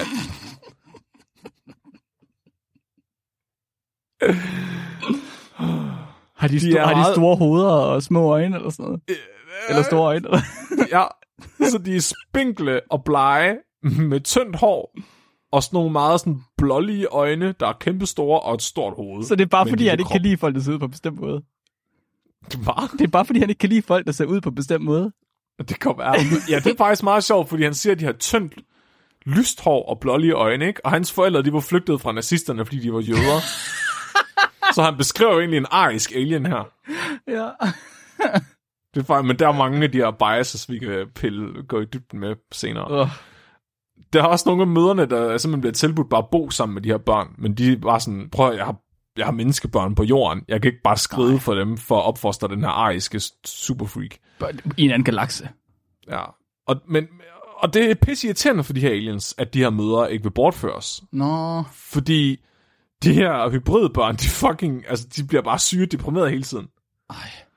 De får leversvigt, øh, de alders hurtigere, de har ikke nogen følelser, og, og de her følelser, de er højst sandsynligt blevet fjernet genetisk. De er sim- oh, hold da op. Ja, der er en øh, sygeplejerske, der beskriver, hvordan hun er blevet bortført af de her aliens, og blevet introduceret til sådan et, et fødselsrum, hvor der bare ligger altså en hel række af hybridbabyer med harskov. Og så skal de her aliens, de sådan, kan du ikke lige fikse det her? Fordi de ved ikke, hvad harskov er, fordi det er en menneskesygdom. Oh. Det er sådan ligesom, hvor ens gane og overlæb øh, er, skal syes sammen øh, og skæres lidt op. Og det er, jo, det er jo selvfølgelig noget, at hun ved, som menneskesygeplejerske hvad er, men, men det ved de her aliens ikke, så de bortfører hende for at, at, at, at hjælpe de her hybridbørn. De mangler arbejdskraft og know-how. Ja, præcis. Ja. Det er hun konsulent, alien hybrid baby konsulent. det skal du skrive på sit CV, det tror jeg er en god idé. Oh, så der er, øh, der er et konkret eksempel her øh, på en mor til en af de her hybridbarn, som øh, har været tilbage og besøgt hybridbarnet flere gange. Hun hedder Andrea, og øh, hun er mor til flere hybrider, og hun siger, at hver hybrid er blevet bedre og bedre, hvilket jeg synes er ret sindssygt at kunne sige om sine egne børn. Hendes seneste hybridsøn, Kira, Kiran, han er åbenbart 100% alien og 100% menneske. Det gør... Det går ikke op. Det, er meget, det var meget vestligt sagt, der med. Undskyld. Hans øh, far, Kirans far, er også menneske, øh, og bor på alienplaneten sammen med ham. I interdimensionelt... Ja, så den her person, så den, Kiran er 100% menneske og 100% alien, og begge hans forældre er mennesker. Ja. Og de er i to dimensioner på én gang. Ja. Okay. Ja, han, ja, og John bliver ved med at sige, at han er ikke sikker på, at de aliens findes fysisk i den her dimension. Fordi alle dem, der beskriver det her, siger, at de sådan er i en sovende tilstand, øh, hvor de er lige ved at falde i søvn, eller lige ved at vågne, når de ser det her. Men de kan stadig bolle kvinder og gøre dem gravide og tage deres børn, selvom de ikke Jamen, findes. det er jo kvinderne, der er halvsovende. Hvad fanden, hvad fanden har det at gøre med, om de er en dimension eller ej, Flemming? Jeg ved ikke, hvorfor jeg, bliver, jeg ved ikke, hvorfor jeg bliver ved med at være kritisk. Det er en drømmetilstand, Mark. Hvad fanden betyder det? Er det astralprojektion? Eller hvad? jeg forstår det ikke. Jeg forstår, jeg kan ikke. Nej, det er jo bare fjollet, Mark. Okay. Der er en anden, Mark, du stiller slet ikke de rigtige spørgsmål. Undskyld, jeg ved ikke, hvad der er for spørgsmål, jeg skal stille. Jeg forstår du det ikke. er simpelthen, du er så vestlig, Mark. Så du tænker slet ikke over. Jeg lige sagde til dig, at Andrea, jeg tror det var Andrea, hun fik tilbudt at flytte ind sammen med sit hybridbarn, sammen med de her rumvæsener, men siger nej, fordi hun allerede har menneskebørn, Mark. Ja. Hvordan, hvad tror du, det gør ved et ægtepar med børn? Er det skilsmissegrundlag, at hun har børn med en alien? Er det utroskab? Men var det man var det, hendes menneskemand boede sgu da sammen med de der alienbørn, gjorde det ikke det? Nej, det var faren til Kiran jo. Nå, for helvede, okay. Er det Han, var, han er jo slet ikke i den her dimension, Mark. Okay, men det kommer da an på, om hun har et åbent forhold eller ej. Ja, Det er selvfølgelig rigtigt. Det var 90'erne, det var ikke så normalt længere. Nej, okay, så, så hendes mand vil ikke have det. Han synes ikke, det er fedt. Prøv lige at tænke på det følelsesmæssige aspekt i det her, Mark. Prøv at tænke på at have mødt, have mødt et væsen, du føler, du har kendt for evigt. En, som kan, som kan give dig hilende evner, hvis man lader ham. En, som, som kan elske dig, selvom hans art har afledt sine følelser væk genetisk. En, som har et, et hul i hjertet, som du kan udfylde med din menneskelighed. Den ultimative bad boy. men det er også din søn. Hvad? Nej, men det er jo aliens, mm, aliens jeg snakker om. Mig. Nå, jeg, jeg forstår det ikke, Flemming. Jeg kan ikke være med. Du skal forestille dig, at du er en menneskekvinde med en mand, som, som forelsker dig i en alien og får børn med den her alien. Hvorfor? Jeg troede, hun blev voldtaget. Nej, men hun kunne lide det for helvede. Hvorfor det? Hun går med til det. Hun forelsker, de forelsker sig. Det sker altid, Mark. Det sker det sker altid. altid, at de bliver forelsket, de her aliens. Altid aliens, der ikke kan føle... Det er imponerende, at aliens, der ikke kan føle, at de faktisk kan gøre, du ved, mennesker forelsket i dem. Hva? Bliver mændene også forelsket i de der aliens? Ja, Men de bliver er bare gukket af. kan man ikke blive... Det, ved Det er jo en sædbank, Flemming. Ja. Så de bliver forelsket i aliens uden at vide... Ja. Jeg tror ikke, at, jeg tror ikke hvis du går ind i at være sæddonor, at der er nogen, der gokker dig af. Jeg tror ikke, du går ind til disken, og så gokker de dig af. Nej, det ved jeg da godt, de ikke gør. For. Men det er jo for at forhindre, at de bliver for, er forelsket i receptionisten. Nå, det er jo. derfor. Okay, det er min mm. fejl. Undskyld. Undskyld, Flemming. Det er også min vestlige tankegang. Så John, John han skriver, hvis du oplever parforholdsproblemer, i det din partner er blevet forelsket i en alien, så skal du ikke være jaloux, fordi de er fra en anden dimension. Så det... Der er free game, Og free dit pass. ægteskab, dit ægteskab kan kun øh, forløses, hvis du accepterer, at de her erotiske oplevelser ikke er utroskab, når det er en anden dimension. Ja, alle ved, at sex over sex gennem dimensioner er ikke rigtig sex. Det er okay. Det må ja, man godt. præcis. Ja, interdimensionel sex er ikke ægte sex. Ikke ægte, Og- ægte sex. ja. Der er en øh, uh, Isabel, der beskriver, hvordan det her sex er. Så øh, hun øh, var gået i seng om aftenen og havde været virkelig sådan seksuelt frustreret og kunne ikke, hun havde svært ved at falde i søvn, og så, så vågner hun af, at der er nogen, der har sex med hende, og hun tror, hun er bare sådan, wow, det er virkelig god sex, det her. Og hun tror, det er hendes kæreste Ben, der er i gang med at bare tage hende, og du ved, give hende det, hun gerne vil have. Indtil hun opdager, at Ben ligger lige ved siden af hende og sover. Men hun er paralyseret, så hun kan ikke gøre noget. Men det er også okay, fordi det er sindssygt dejligt, og det er sådan... Det er ikke sådan penetreringen, der er dejlig, men det er simpelthen... Det er som om, den har sex med hendes, med hendes sjæl. Det er sådan spirituel sex, Mark. Mm-hmm. Okay. Okay. Okay. Okay. Okay, det er spirituel sex. Jeg... Yes, den er cool. Det er ikke, det er ikke utroskab. Nej. Det er... Hun har... Hun har haft sex med en alien, mens hun sov igennem dimensioner. Og Ja. ja. det er ikke utroskab, og det var bare pisse dejligt. Jeg er med på den. Den er god. Ja. Det er fint. Så som vi snakker om tidligere, så mener John jo, at øh, du ved, det her, det vi snakker om med, hvorfor at, at aliensene kan kommunikere med os gennem dimensioner, men vi ikke kan se dem og sådan noget. Det ligger, der ligger simpelthen problemet, det ligger i, at det, det kan vi egentlig godt, måske. Og øh, problemet er, at vi er blevet for firkantet i vores tankegang i Vesten. Mm-hmm. Og han mener simpelthen, at de her aliens altid har guidet og transformeret mennesker. Så det er simpelthen, når der står noget om engle i Bibelen, så er det de aliens. Når ånder har guidet shamaner i junglen, så har det også været aliens. Mhm. Øh, vi har endda, altså, måske er vi de her aliens, vi bare glemt, hvor, hvor vi kom fra. Øh, Men vi kan jo godt føle. Ja. Eller, jeg kan ikke. Fuck. Han på en eller anden måde kommer han frem til, at det simpelthen ikke er creepy, når de her aliens de bortfører børn og får dem til at parre sig med alienbørn. Det er ikke creepy, det er transformerende. Og den her mand, han var chef for psykiatrisk afdeling på Harvard University. Ja. Mm. Mhm. Men det var ikke creepy. Ja. Okay. Så øh, nu vil jeg forsøge at forklare det her med dimensionerne. Så det kapitel, der handler om det specifikt, det starter, er så ærgerligt over. Altså, hvis der var et afsnit, jeg gerne ville have haft Robin med til, så er det det. jeg har det som om, vi har brug for Robin i den her diskussion, fordi han vil bare... Ja. Men, men, men kapitlet, der handler om, hvor, hvordan fuck det her fungerer med de her dimensioner, det starter simpelthen med en quote fra Carrie Mullis. Oh, the man han himself. Er, det er ham, der opfandt PCR. Og han er nok det mest kendte eksempel på Nobelprisens forbandelse. Ja.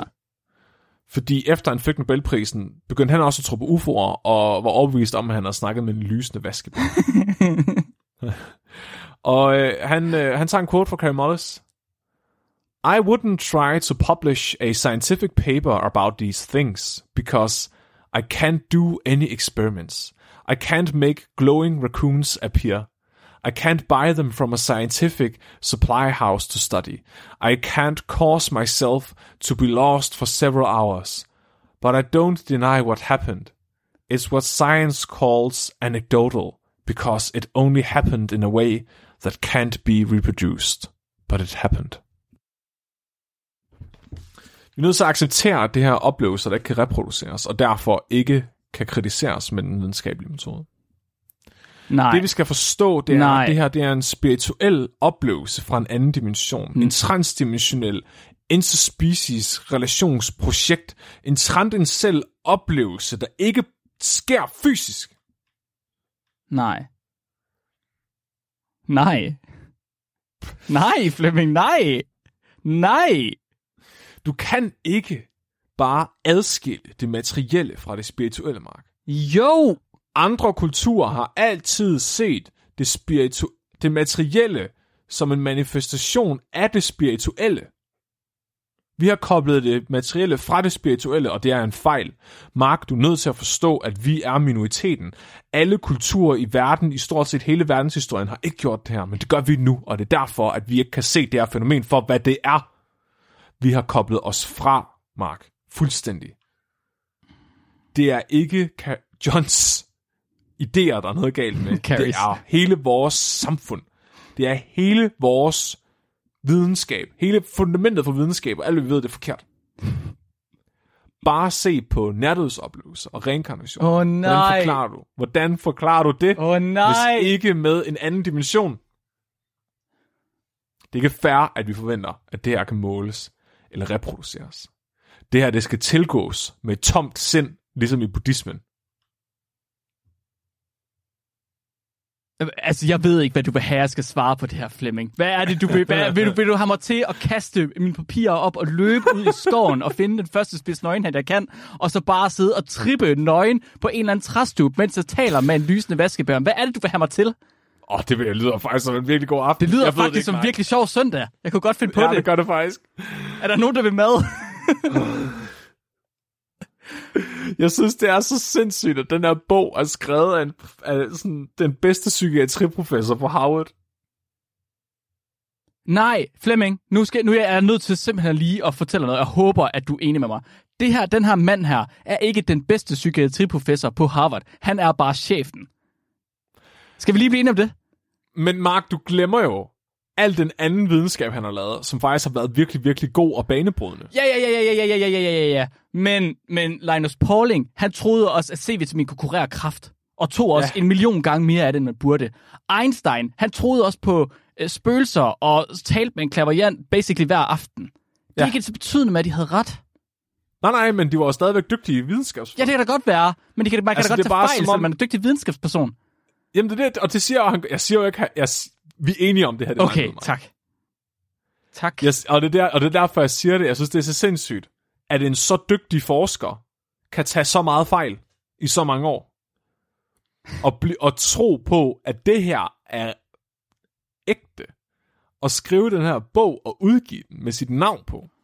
Det er som om, han, han led under Nobelprisens forbandelse, uden nogensinde Uden at få en. Nobelpris. Så lad os lukke den her bog og prøve oh. at forstå, hvad fuck der er foregået. Endelig. Endelig, Oh, du ser Flemming. så lettet ud. Du ser så lettet ud. Fuck, det er en fucking team. Prøv at høre, det gør næsten ondt på mig.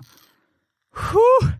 Okay, Flemming, fortæl mig, hvad det er, der er foregået. Fortæl mig, hvad det er, der er sket i virkeligheden. Og du, hvis, du siger, hvis du siger et eneste ord om spirituel transcendering, jeg, jeg, jeg, jeg lukker Discord. Jeg gider ikke mere. Så øh, den her rejse, det, altså, så, så vi snakker om tidligere, at det var umuligt at finde ud af, hvornår han startede med at tro på det her. Ja. Åbenbart, så har han højst sandsynligt troet på det her, før han gik i gang med at forske det. Det her, det kommer, så inden han gik i gang med at undersøge aliens, var han allerede derhjemme gået i gang med at lave regressionsterapi på sin familie og venner. Hvor han har hypnotiseret dem, Ja. for at få dem til at huske et tidligere liv. Ah, okay, ligesom ham der gutten fra Dobbs, der prøvede at få folk til at huske deres reinkarnationer. Eller deres... Præcis. tid- Ja. Ja, og var blevet meget interesseret i sådan noget østlig mystik og buddhisme og sådan noget. Okay.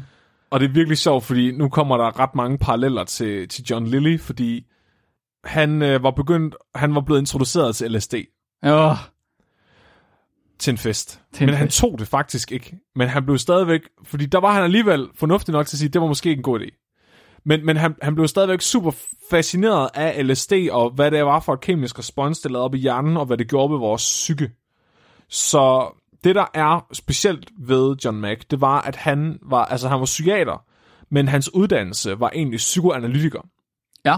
Så en psykoanalytiker er en person, der tager udgangspunkt i, i basically Sigmund Freud og Jung, altså bygget videre på nu, ikke? Mhm. Men ideen om, at, at der er rigtig mange af, af...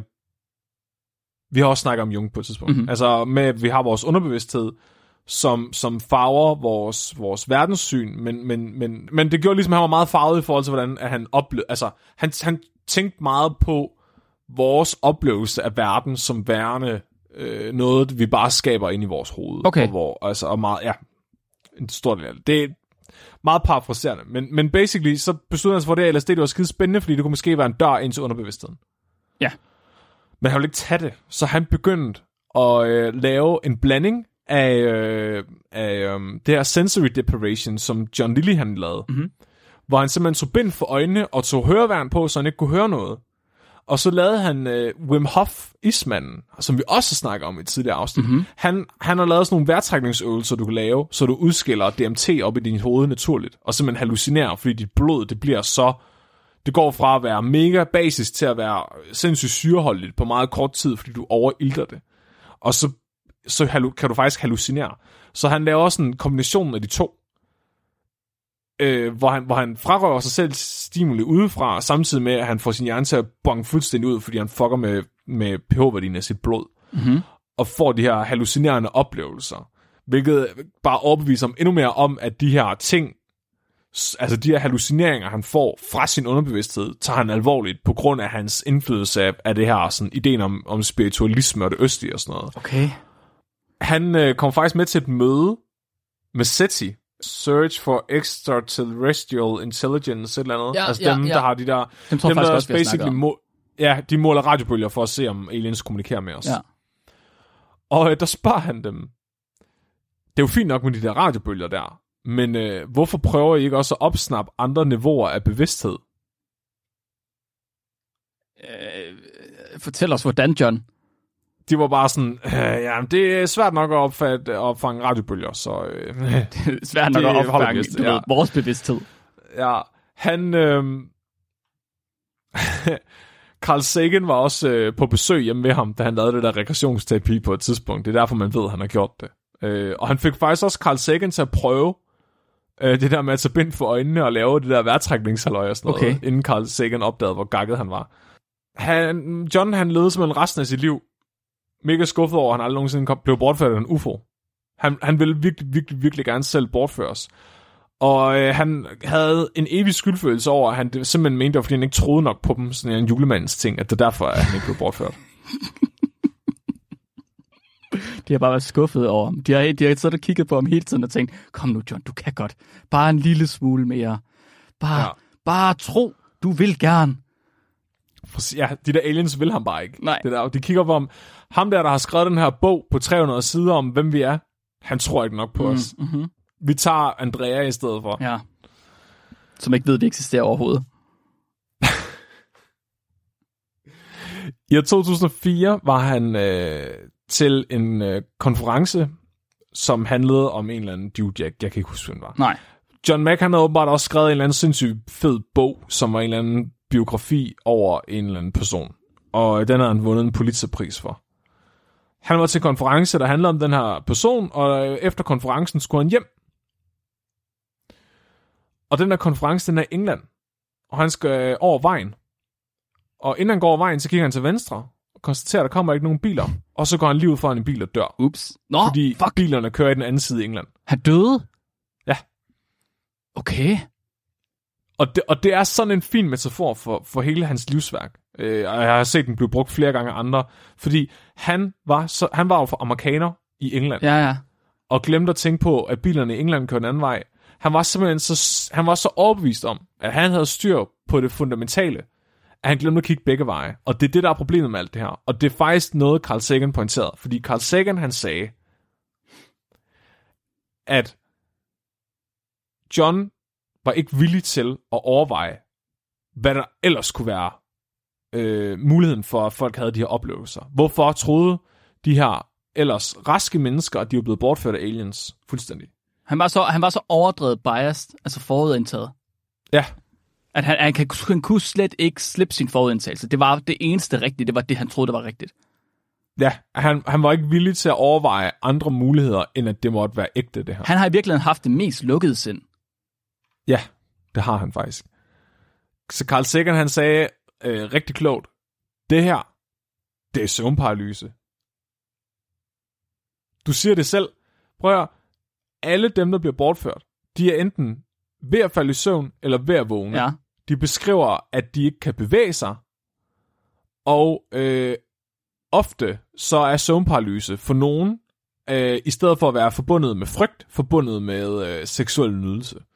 Ja. Jeg har selv rigtig meget søvnparalyse. Mhm. Mm-hmm. Jeg har desværre aldrig oplevet den seksuelle del. Jeg har oplevet den horrible del af det. Men jeg kan, jeg kan fuldstændig skrive under på, at hvis jeg havde i søvnparalyse-tilstand set aliens, så, og jeg ikke havde vidst, at jeg havde søvnparalyse, så havde jeg troet, det var aliens. Det snakker vi jo faktisk også om i dit søvnparalyse-afsnit, hvor du, taler, Ja. hvor, du, hvor du også fortalte, at mange folk, der ligesom havde set, mente, at de havde set øh, engler, øh, engle eller øh, andre former for haft spirituelle oplevelser eller sådan noget, at det i virkeligheden var folk med søvnparalyse, der ikke vidste, de havde søvnparalyse.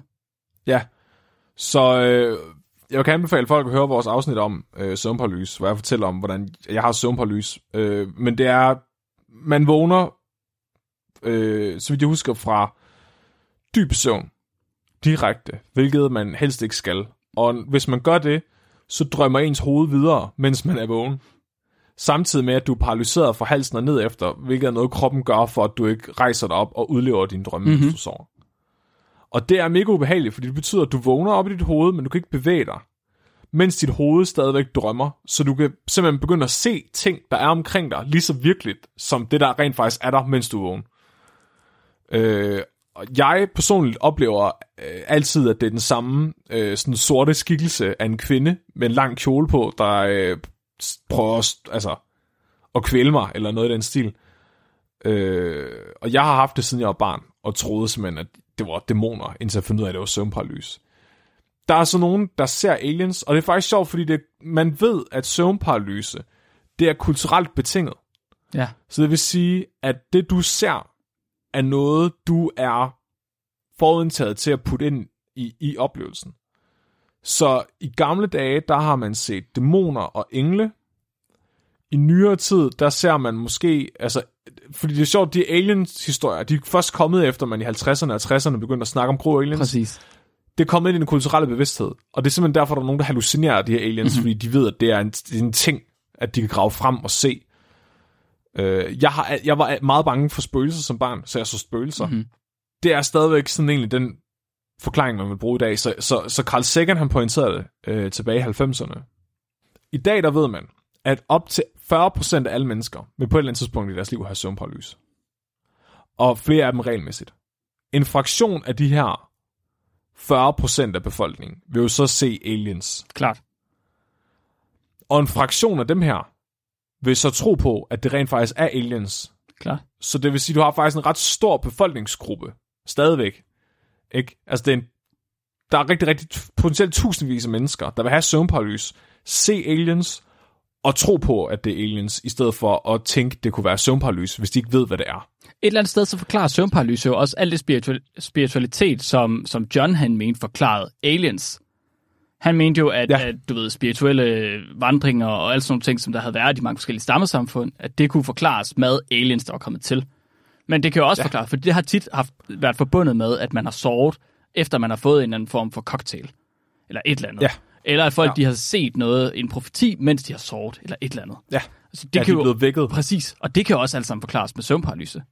Ja, og det er sjovt, fordi den kobling laver han faktisk selv i bogen. Gør han det? Så han siger, ja, han siger selv, at der er rigtig mange shamaner og profeter, som fortæller om, hvordan de er sovet og blevet vækket af et lys, og ikke har kunne bevæge sig, mm-hmm. og så har de set et eller andet. Og det, Det er bruger han jo så som bindeled til at sige, det er de her aliens her, i stedet for at sige, det her det er bindeled mellem søvnparalyse. Det er sjovt, når han faktisk har, har, selv har taget fat i lige præcis det der med, at de ikke har kunne bevæge sig. Det sagde han også, øh, da han, det der med, at han sagde, at folk de så lysglemt i biler, eller når de ligesom sov, dem der så aliens, Ja. sagde han også, at så kunne de ikke bevæge sig. Ja. Vildt uhyggeligt, at folk de har søvnparalyse i biler i virkeligheden. Ja, ja. men, men det er sjovt, at han ikke selv har Og tænkt er- sådan, okay, hvorfor er, det, hvorfor er det en fælles faktor for dem alle sammen, at de ikke har kunne bevæge sig? ja. Fordi han har været så biased. ja det må han jo være. Ja, men det har, han har tænkt, det var en fælles faktor, for han siger det jo selv i bogen. Man Han kan, har bare aldrig overvejet, at det kunne være søvnparalyse. man kendte godt til søvnparalyse i 90'erne, gør man ikke det? Jo, det gør man. Og, Og Carl Sagan gjorde jo tydeligvis ja, han også. gjorde selvfølgelig, det er klart. Ja. Okay, ja, og hvis, okay, så jeg tænker, en person inden for øh, Johns felt må også have kendt til det så. Han må have, der er jo nogen, der har sagt det til ham. Det tænker jeg. Inden for psykiatrien er der vel flere, der har forsket i sådan noget på et eller andet tidspunkt. Ja, jo, Det tænker jeg. helt sikkert. Ja. Det, ja. det er også sjovt øh, i forhold til det med folk, der kører bil. Ikke? Mm. Det er jo altid, når de kører bil om natten, at de aliens kommer. Ikke? Det er sjovt nok måske der, hvor folk de er mega trætte og falder i bag rattet. præcis. Øh, man har f- i nyere tid lavet en undersøgelse af, af den her gruppe af folk, der har tydeligvis oplevet søvnparalyse, set aliens, og så troet på, at det var aliens. Og man har fundet ud af, at de er mere... De har alle sammen den samme personlighedsprofil, som gør, at de er mere disponeret for at dagdrømme, men også mere naive og villige til at tro på det alternativ. Mm-hmm. Så det er faktisk relateret til tidligere studier, vi har haft. Så det viser faktisk, at det er rigtigt nok, at dem her, der siger, at de er blevet bortført af aliens, de faktisk har en personlighedsprofil, der vil passe på, at de tolker deres søvnparalyse som værende et ægte fænomen. Vil, okay, så det vil man selvfølgelig kalde for psykopatologi, men det ville være en betingende faktor. Right? Så, så John han mente ikke, Ja. han kunne finde noget psykopatologisk ved dem. Ja, men det er der heller ikke. Nej, nej, nej, men, han har, men der har til gengæld været en eller anden psykologisk faktor, der har gjort, at de har været mere villige til at tro på de her ting. Det, har, det er en bestemt personlighedstype, der gør det, Præcis, og den har han så ikke fundet i sine ja. Men, meget grundige undersøgelser, hvor han har spurgt dem, mm. om de var noget galt med dem. ej, det er simpelthen... Det er, det er, virkelig, det er virkelig skørt, at han, har, altså, han har, at, at han har skrevet den her bog på over 300 sider, som er kulminationen af 10 års arbejde og millioner af dollars i forskningspenge og timer og interviews med folk. Det er vildt nok. tydeligvis alle sammen har haft søvnparalys, og så på intet tidspunkt har tænkt, givet om det er søvnparalys, Ja. selvom folk har sagt det til ham. Det er vildt. Jeg kommer så til at sidde og tænke på, fordi hvor det, at han ligesom har kunne få, se- få sig selv til at udgive de her ting her, og har stået ved det, og været sådan, det er det eneste rigtige. Selvom han ikke har tæ- kigget alting igennem, han har ikke engang givet at spørge folk sådan helt rigtigt. Hver eneste gang, jeg laver noget som helst i laboratoriet, og der er nogen, der kommer hen og, og kigger på det og siger, det ser spændende ud, så er sådan, ah, nej, nej, nej, nej, nej, nej, nej, ro på. Vi ved jo ingenting nu. Vi kan overhovedet ikke se, om det er rigtigt, for jeg har ikke testet det 100 nej, gange nu. Og jeg ved ikke, om det... Hvad med nu, hvis jeg pipetterer forkert? Hvad nu, hvis jeg kommer til at dash til et eller andet, ja. eller jeg kommer til at bytte rundt på noget i fryseren? Men sådan har han bare overhovedet ikke haft det, selvom han ikke engang nej, har lavet nej. alle forsøgene. Og det er jo sådan, man er en god forsker. Det er jo simpelthen ved aldrig nogensinde at, at lade sig rive mere af det, man gerne vil se. Ja. Du skal være opmærksom på, hvad det er for et resultat, du gerne vil have, og så virkelig sørge for, at du ikke kommer til at se det resultat i noget, der ikke er der. Ja ja ligesom vores homopatistudiet, Ja, ja. hvor, hvor de skulle vurdere, om de her antistof reagerede med vandet, og så så de jo selvfølgelig altid i godt, når de vidste, at, at det var det, de ville have. Præcis, ja, klart. Som jeg snakker om med, med Jung og Freud og, og, og psykoanalysen. Øh, så, så, så, så en af de ting, jeg også tænker, der har gjort, at, at han har været disponeret for at tro på det her, det er netop, at han var psykoanalytiker, fordi øh, Jung gik rigtig meget op i, i shamaner og spiritualitet og sådan noget. Ikke fordi han troede på det, men fordi han mente, at det var manifesteringer af underbevidstheden. Og det var der, han ligesom fandt de her arketyper, han snakkede om, mm-hmm. med at de samme symboler og de samme idéer går igen i alle mennesker, og han så dem ligesom som en form for, øh, hvad kan man sige, øh, basal programmering, som alle menneskehjerner kommer med, når du køber dem. Ja. Men senere i sit liv, var det så, at Jung han blev lidt gag-gag. Mm. Endnu en af dem. Øh, ja, og han øh, blev overbevist om, at de her arketyper, de fandtes i en anden dimension. Så øh, han skrev faktisk en bog, øh, som er den mest sindssyge bog. Den ligner sådan en... Øh, den er håndskrevet, ligesom et manuskript fra middelalderen. Altså med tegninger ude i siderne og store gotiske bogstaver og sådan noget om hvordan at øh, arketyperne findes i en anden dimension, som vi bare tapper ind i, og det er der, vi har dem fra. Var det den bog, hvor han også skrev om den der øh, usynlige ven, han hed? Eller gjorde han Philemon. også tidligere? Hvad hed han? Philemon. Philemon, det var sådan der. Nej, jeg tror ikke, jeg tror, at Philemon har han aldrig øh, holdt hemmelig. Nå, okay. sådan. Jeg tror måske, han har indrømmet til sidst. At det var noget, Men han havde Phil- iso- hallucineret på et tidspunkt. Altså, jeg har desværre aldrig læst, det, den hedder Den Røde Bog. Så den her bog, den var faktisk blevet gemt væk af hans familie, og aldrig blevet publiceret, fordi at de ville ikke ødelægge hans omdømme ved at udgive den. Så den blev først udgivet for nogle år siden. Det er rigtigt, det den er umulig at få fat i. Den er mega dyr. Øh, men, men jeg tænker også bare, at der ligger... Du ved, når den her idé om arketyperne, og den her øh, psykoanalytikernes måde at tænke på og sådan noget, den er, den er nok ligesom skolet i. Mm. Så det er, det er jo ikke så langt... Altså, springer ikke så langt til at tro på alt det her med andre dimensioner. Nej, nej. Og, sådan noget. Øhm, og så kan man jo også virkelig se, at altså, Johns bias, det skinner igennem. Altså, det er pudsigt, at de her aliens... Altså, han er jo, når han skriver den her bog, så vælger han jo, og så håndplukker han de udsagn, han er enig med. Og det er sjovt, at han er enig med dem, der siger, at verden vil gå under i atomkrig, Mhm. når han selv var imod atomkrig og blev anholdt flere gange, Ja. fordi han var aktivist Klart. imod dem. Altså, der er også bare... Ah, der var, der var rigtig mange ting, der er sådan, hvor man tænker sådan, hold op, det, her, det, det er bare cherrypicking. I forhold til, om det her det er et problem. Altså, jeg, selvfølgelig er det et problem, at en person med den videnskabelige pondus siger sådan nogle ting, fordi han har utrolig meget kredibilitet i sit navn. Så han, han vil altid blive brugt som en kransekagefigur for folk, der var argumenterer for, at aliens findes. Fordi han er en medical doctor. Men, men der er også et problem i, ja, ja, selvfølgelig er det et problem, hvis at der er nogen med psykopatologi, der ikke er blevet opfordret til at søge hjælp. Ja. Men også sådan noget som at, altså, selv hvis det bare er mennesker, der har søvnparalyse, øh, og fortælle dem, at det er rigtigt, det de oplever, fuck man. Hvis nogen havde fået fat i mig, inden jeg havde opdaget, hvad søvnparalyse var, og fortalt mig, at det var dæmoner, der besøgte mig, så havde jeg begået selvmord. Oh. Altså, det, det er, hvis, fordi hvis du begynder at gå ind i den der, i, hvis, altså, jeg har jo lært at gå ud af oplevelsen. Jeg har jo lært at ignorere det, indtil det går væk. Men hvis du, hvis du lærer det rigtigt, og du ikke lærer at kontrollere dine følelser, når du har den der søvnparalyse, så kan det bare blive meget, meget værre. Jeg tænker bare, fuck, det må være traumatisk for nogle af dem, der ikke har kunne lide de her alienoplevelser. Men, men, men det han så gjorde, det var, at hvis, han, hvis der var nogen, der kom til ham og sagde, at de så de her aliens i de her søvnparalyse, som han selvfølgelig ikke synes var søvnparalyse, så opfordrede han dem, til at give efter og lade dem blive voldtaget. What? Ja, og, og, og, og lukke de her aliens ind. Og det hjalp faktisk deres søvnparalys, fordi så blev det en positiv oplevelse, når de her aliens kom. Fordi John havde fortalt dem, at de var gode ved dem. Men det er også bare, altså, ja, Det er en syg manipulation, for ligesom at Ja. fremme sin egen bias, eller sit egen agenda. Ja. Det er totalt kultlederagtigt. Det er helt Sådan, det, altså, jeg det, tror, det er okay, at I bliver voldtaget, fordi det er for the greater good. Det er for de her aliens her. Ja. What? Psykotisk. Var der nogensinde nogen, der diagnostiserede ham? Ikke før han blev kørt ned, i hvert fald. Var der nogen, der gjorde det efter? Er nogen, der fundet ud af, hvad han lider af? Led af? Det ved jeg sgu ikke. Altså, jeg synes bare... Jeg tror bare, han har været naiv. Altså, han har været naiv, og så har, tror jeg, han har haft... Altså, øh, den, den der følelse, man får af at beskæftige sig for meget med naturvidenskab, kan godt gøre en lidt kynisk nogle gange, synes jeg. Ja. Altså, verden bliver meget øh, todimensionel. Altså, du ved, det er lidt sådan Rick and Morty-filosofi. Ja.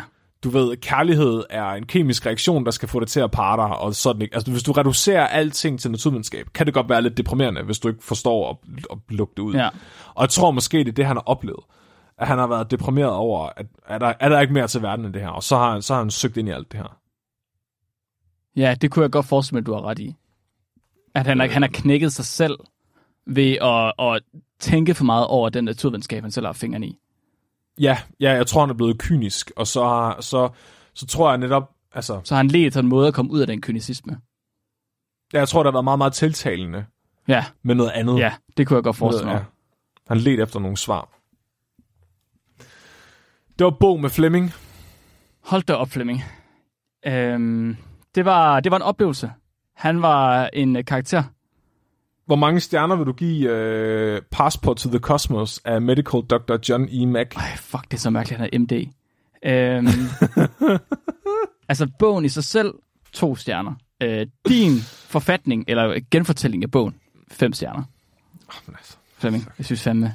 Smukt. Smukt, smukt, smukt, Jeg havde- smukt, smukt. Jeg, jeg gik jo ind i det og troede, det her det ville være en, altså, en videnskabelig bog. Ja, Fordi det er det, den bliver solgt som. okay. Men der, altså, der er ikke noget videnskab i den overhovedet. Det er bare ham, der fortæller et langt, ra- 300 sider langt random med aliens her. Men er det, okay, er det ikke meget lidt... Jeg har ikke læst Carrie Mullis' bog. Jeg ved ikke, om du har, faktisk. Øh, men jeg synes og har hørt, at det er det samme, den er. Der er heller ikke noget videnskab, videnskab i det. er også Så, øh, nej, men Carrie Mullis bog, han bruger rigtig meget naturvidenskaben til at argumentere for alle sine vanvittige idéer. Nå, okay. Øh, Det gør John jo Hvor- ikke. Det er jo basically Nej. omvendt. Han bruger jo spiritualiteten til at argumentere for sine... Altså, hvorfor. Ja. han har ret. ja, og, og uh, Truman Show-filmen og Matrix-filmen. og sådan noget. øh, og hvilket, jeg synes, hvilket John, stadigvæk gør, at jeg har mere respekt for John Lilly, fordi jeg synes bare, han var sjovere. Altså, han var vanvittig på en sjovere måde. Ja. Øh, Det er, du, er du lidt tiltrækket af sådan nogle mennesker, der er vanvittige på den her måde? Ja, jeg elsker det. Jeg Ja. elsker det. Jeg synes virkelig, det er sjovt. Når, også fordi, det er fordi, du får præsenteret noget, der er så dumt og så vanvittigt. I et sprog, der er så... Øh, på så højt niveau og så værdigt, Mhm. mm-hmm. og, med, og, med, og med en ret kom, kompleks tænkning. Altså så... Det kan godt være, at hans argumenter er dårlige, men fuck, hvor har han... Alligevel, man, kan godt læ, altså man kan godt læse igennem, at han har udgivet 150 videnskabelige Ja, ja, ja. Det er, svært, det er svært at læse, at hans argumenter er dårlige, hvis ikke man ved, hvad man skal kigge efter gå ud fra. Jeg, jeg, kunne, ja, jeg, vil, jeg jo. vil selv kunne blive narret som person her. Jeg er blevet narret ja. Flere gange. Når man går igennem øh, hjemmesider, der er skrevet af folk, der har høje titler, som skriver pænt, men som har nogle vanvittige idéer. Ja. Og bare virkelig gode til at sælge dem. Kan du huske ham, vi havde, der troede, at øh, mennesker var hybrider? Ja. Øh, svine-abe-hybrider. Ja, Han er jo også altså, øh, sindssygt velformuleret. Virkelig, virkelig dygtig til at skrive, og ja. Også altså, øh, dygtig til at bruge referencer og sådan noget. Jeg har virkelig tvivl om det er en person, man skal to- stole på eller ej, tro på, hvad det er, han mener. ja. Altså, det er virkelig svært. Ja. Det er fint nok, at man får at vide, at man skal være kildekritisk. Men hvad så, når, selv når man finder en kilde, som virker til at være god? Hvordan skælder man så? Hvis det er, du ved, det er, det er, bare, det er bare to fuldstændig modsatte sider, og man ved ikke, hvilken side der er rigtig. Fordi de. Ja. får dem for, for, forklaret på så gode måder. Ja, ja jamen, totalt. Altså, det, det, er, det er virkelig en jungle. Det er også, altså, han har, man kan mærke, at han, han har et enormt intellekt, fordi at han formår, s- altså, du skal alligevel tænke på, at han formår at skabe en rød tråd i noget så usammenhængende. Ja, Altså, det er jo, det, kæft, det har krævet hjernekapacitet. Også fordi, en ting er, hvis han bare skulle finde på alt det her. Han har jo ikke fundet på det. Han har jo fået, det er jo folk, der har fortalt ham det her, som, og han har taget det for gode varer, Mhm. mm-hmm. og så har han prøvet at lave et sammenhængende puslespil, ja, ja, ja. ud af flere hundredvis af menneskers søvnparalyse. Altså, det er da også imponerende stykke arbejde, han har lavet. Ja, men 100 procent. Jeg elsker bare, at den findes, den bog. Ja. Jeg tror, at de ting, jeg tager med mig fra de her historier, du har om mennesker som John Mack og John Lilly, det er, at selv mennesker, der er så dygtige og virker som om, de er så langt foran alle andre mennesker i hele verden, de er også menneskelige. Altså, de, de, Absolut. de kan også tage fejl, de kan også være forudindtaget, de kan også blive blændet af deres egen agenda. Og det synes, Og jeg, skal ald- ja. det synes jeg virkelig er bekræftende for en selv. At det, ja. Det sgu okay. Det sgu okay at være menneskelig. Det sgu okay at, at komme til at, at tro for meget på sig selv. Hvis man bare lige er, er opmærksom på det. Ja. Så er du allerede langt, altså så er du meget længere end de her mennesker her, som måske kunne have været Nobelprismodtager. Præcis. Hvis du kan stoppe op og tænke, tager jeg fejl, Ja, så er du allerede Ja, ja, længere. præcis. Altså, og, og jeg tror, det, det, det er det Nobelpris mod, altså Nobelprisens forbandelse det er jo det, det er, ja. Det er, folk, der, det er folk, der føler, at de er så kloge, at de ikke behøver at stille, altså, de stopper med at stille sig selv Ja, spørgsmål. ja, ja, ja, ja, helt sikkert. Og så begynder de at fortælle, øh, at vand har hukommelse. Ja, de begynder og, at gå ind i kvantemekanik og kvantespiritualitet, og hvad fanden der ellers kan komme kvante foran. Ja. Sindssygt, Flemming. Sindssygt, sindssygt, sindssygt. Tusind tak for den historie. Øhm, vi er langt inde i afsnittet, men jeg synes stadig, vi skal tage et lytterspørgsmål. Skal vi ikke det? Jo, kom med Det skal det. vi faktisk, fordi at, øh, vi har fået et spørgsmål, der måske relaterer lidt til det her. Øh, fra Louise, som har skrevet og spurgt, om, om vi tror, det er en mulighed, at meget af det moderne, anerkendte videnskab faktisk ikke er rigtigt. Du ved, ligesom ja. at man øh, tidligere var overbevist om, at jorden var flad, eller at man var overbevist om, at solen roterede rundt om jorden før Copernicus og sådan noget. Okay, så det, både ja og nej. Ja. Så øh, jeg ved ikke, altså skal jeg starte, eller vil du? Du må gerne starte. Så jeg tænker, at der er rigtig, rigtig, rigtig meget af den videnskab, vi har lige nu, som vi, som vi allerede ved, ikke kan reproduceres mm-hmm. i andre laboratorier. Øh, og når jeg siger rigtig meget, så mener jeg, hvad? Hvad er det? Er det halvdelen? Mere, tror jeg. Ja, og, og det er nødvendigvis ikke, fordi det er forkert. Det kan også bare være det, fordi at artiklen er skrevet dårligt, så det ikke kan reproduceres ordentligt, fordi folk ikke har fortalt, hvad de har gjort. Øhm, men ja, jeg tror, der er mange meget forkert videnskab også. Ja. Men, men jeg tror, det handler noget om, hvordan to enzymer binder jod eller sådan noget. Altså sådan noget super flueknipper specifikt noget, som ikke nødvendigvis har nogen som helst indflydelse på vores virkelighed. Jeg tror, mange af de ting, som... Mange af de største koncepter, vi har, de, de er højst sandsynligt forkerte, fordi de stadig er koncepter, fordi vi ikke har kunnet teste. Vi har mange øh, idéer om, hvordan universet er bygget sammen, som vi ikke har nogen anelse om er rigtigt eller ej. Fordi vi har svært ved at teste. Vi ved ikke helt, hvordan vi skal teste, og hvad vi skal måle på. Øh, jeg tror, der er flere andre ting. Vi ved ikke, hvad sind er, for eksempel, og bevidsthed. Og jeg tror, vi kan komme med masser af gæt, og de gæt kan være i øst og i vest. Og jeg tror, på det tidspunkt, da man sagde, at ens tankegang var forkert, der var begge teorier der stadig. Det har de været ofte. Men den ene har vundet mere indpas end den anden, og så har man hørt mere om den ene. For eksempel, da man havde germ theory, om at der fandtes bakterier. Der har, den teori har været der i virkelig, virkelig lang tid, før den faktisk blev anerkendt af lægevidenskaben. Og folk de Ja. troede i stedet for, at det var det, der hed miasma, som er dårlig luft, at det var det, der gjorde folk syge, og ikke, at det var bakterier. Fordi at miasma ja. var bare, det var den teori, der ligesom vandt bedre indpas, og virkede som om den gav mere mening. Og så tror jeg, ja. så tror jeg at nu lige nu har vi jo for eksempel, vi har haft et afsnit om bevidsthed, og der har man to vidt forskellige teorier. Den ene handler noget om, at skære også har bevidsthed, og den anden handler noget om, at det bare er elektriske signaler i vores hjerne, som vi ikke kan finde noget at måle på endnu. Ja. Og vi ved ikke, om det er rigtigt, for vi kan ikke måle på det. Vi kan ikke finde ud af det. Men, men, men man, kan- man kan sige, maven for, hvor stort impact de her teorier kan have på vores hverdag, bliver mindre og mindre og mindre. Hmm. Hmm. Altså, det, jeg tror ikke på, at der er noget, der er lige så revolutionerende som at finde ud af, du ved, evolutionsteorien, eller at mikroorganismer findes. Det kunne jeg godt, ikke- det kunne jeg godt forestille mig, men du ved det jo ikke endnu, for du kan ikke vide, hvad det er, du ikke ved. Nej, nej, men, ej, men jeg tror alligevel ikke, jeg tror ikke på, at der er noget, vi tror på, der er så forkert. Hvad hvis, du, hvad hvis vi opdager, at strengeteorien, det er bare den rigtige? Der er parallelle universer, og de, øh, altså, sådan er det.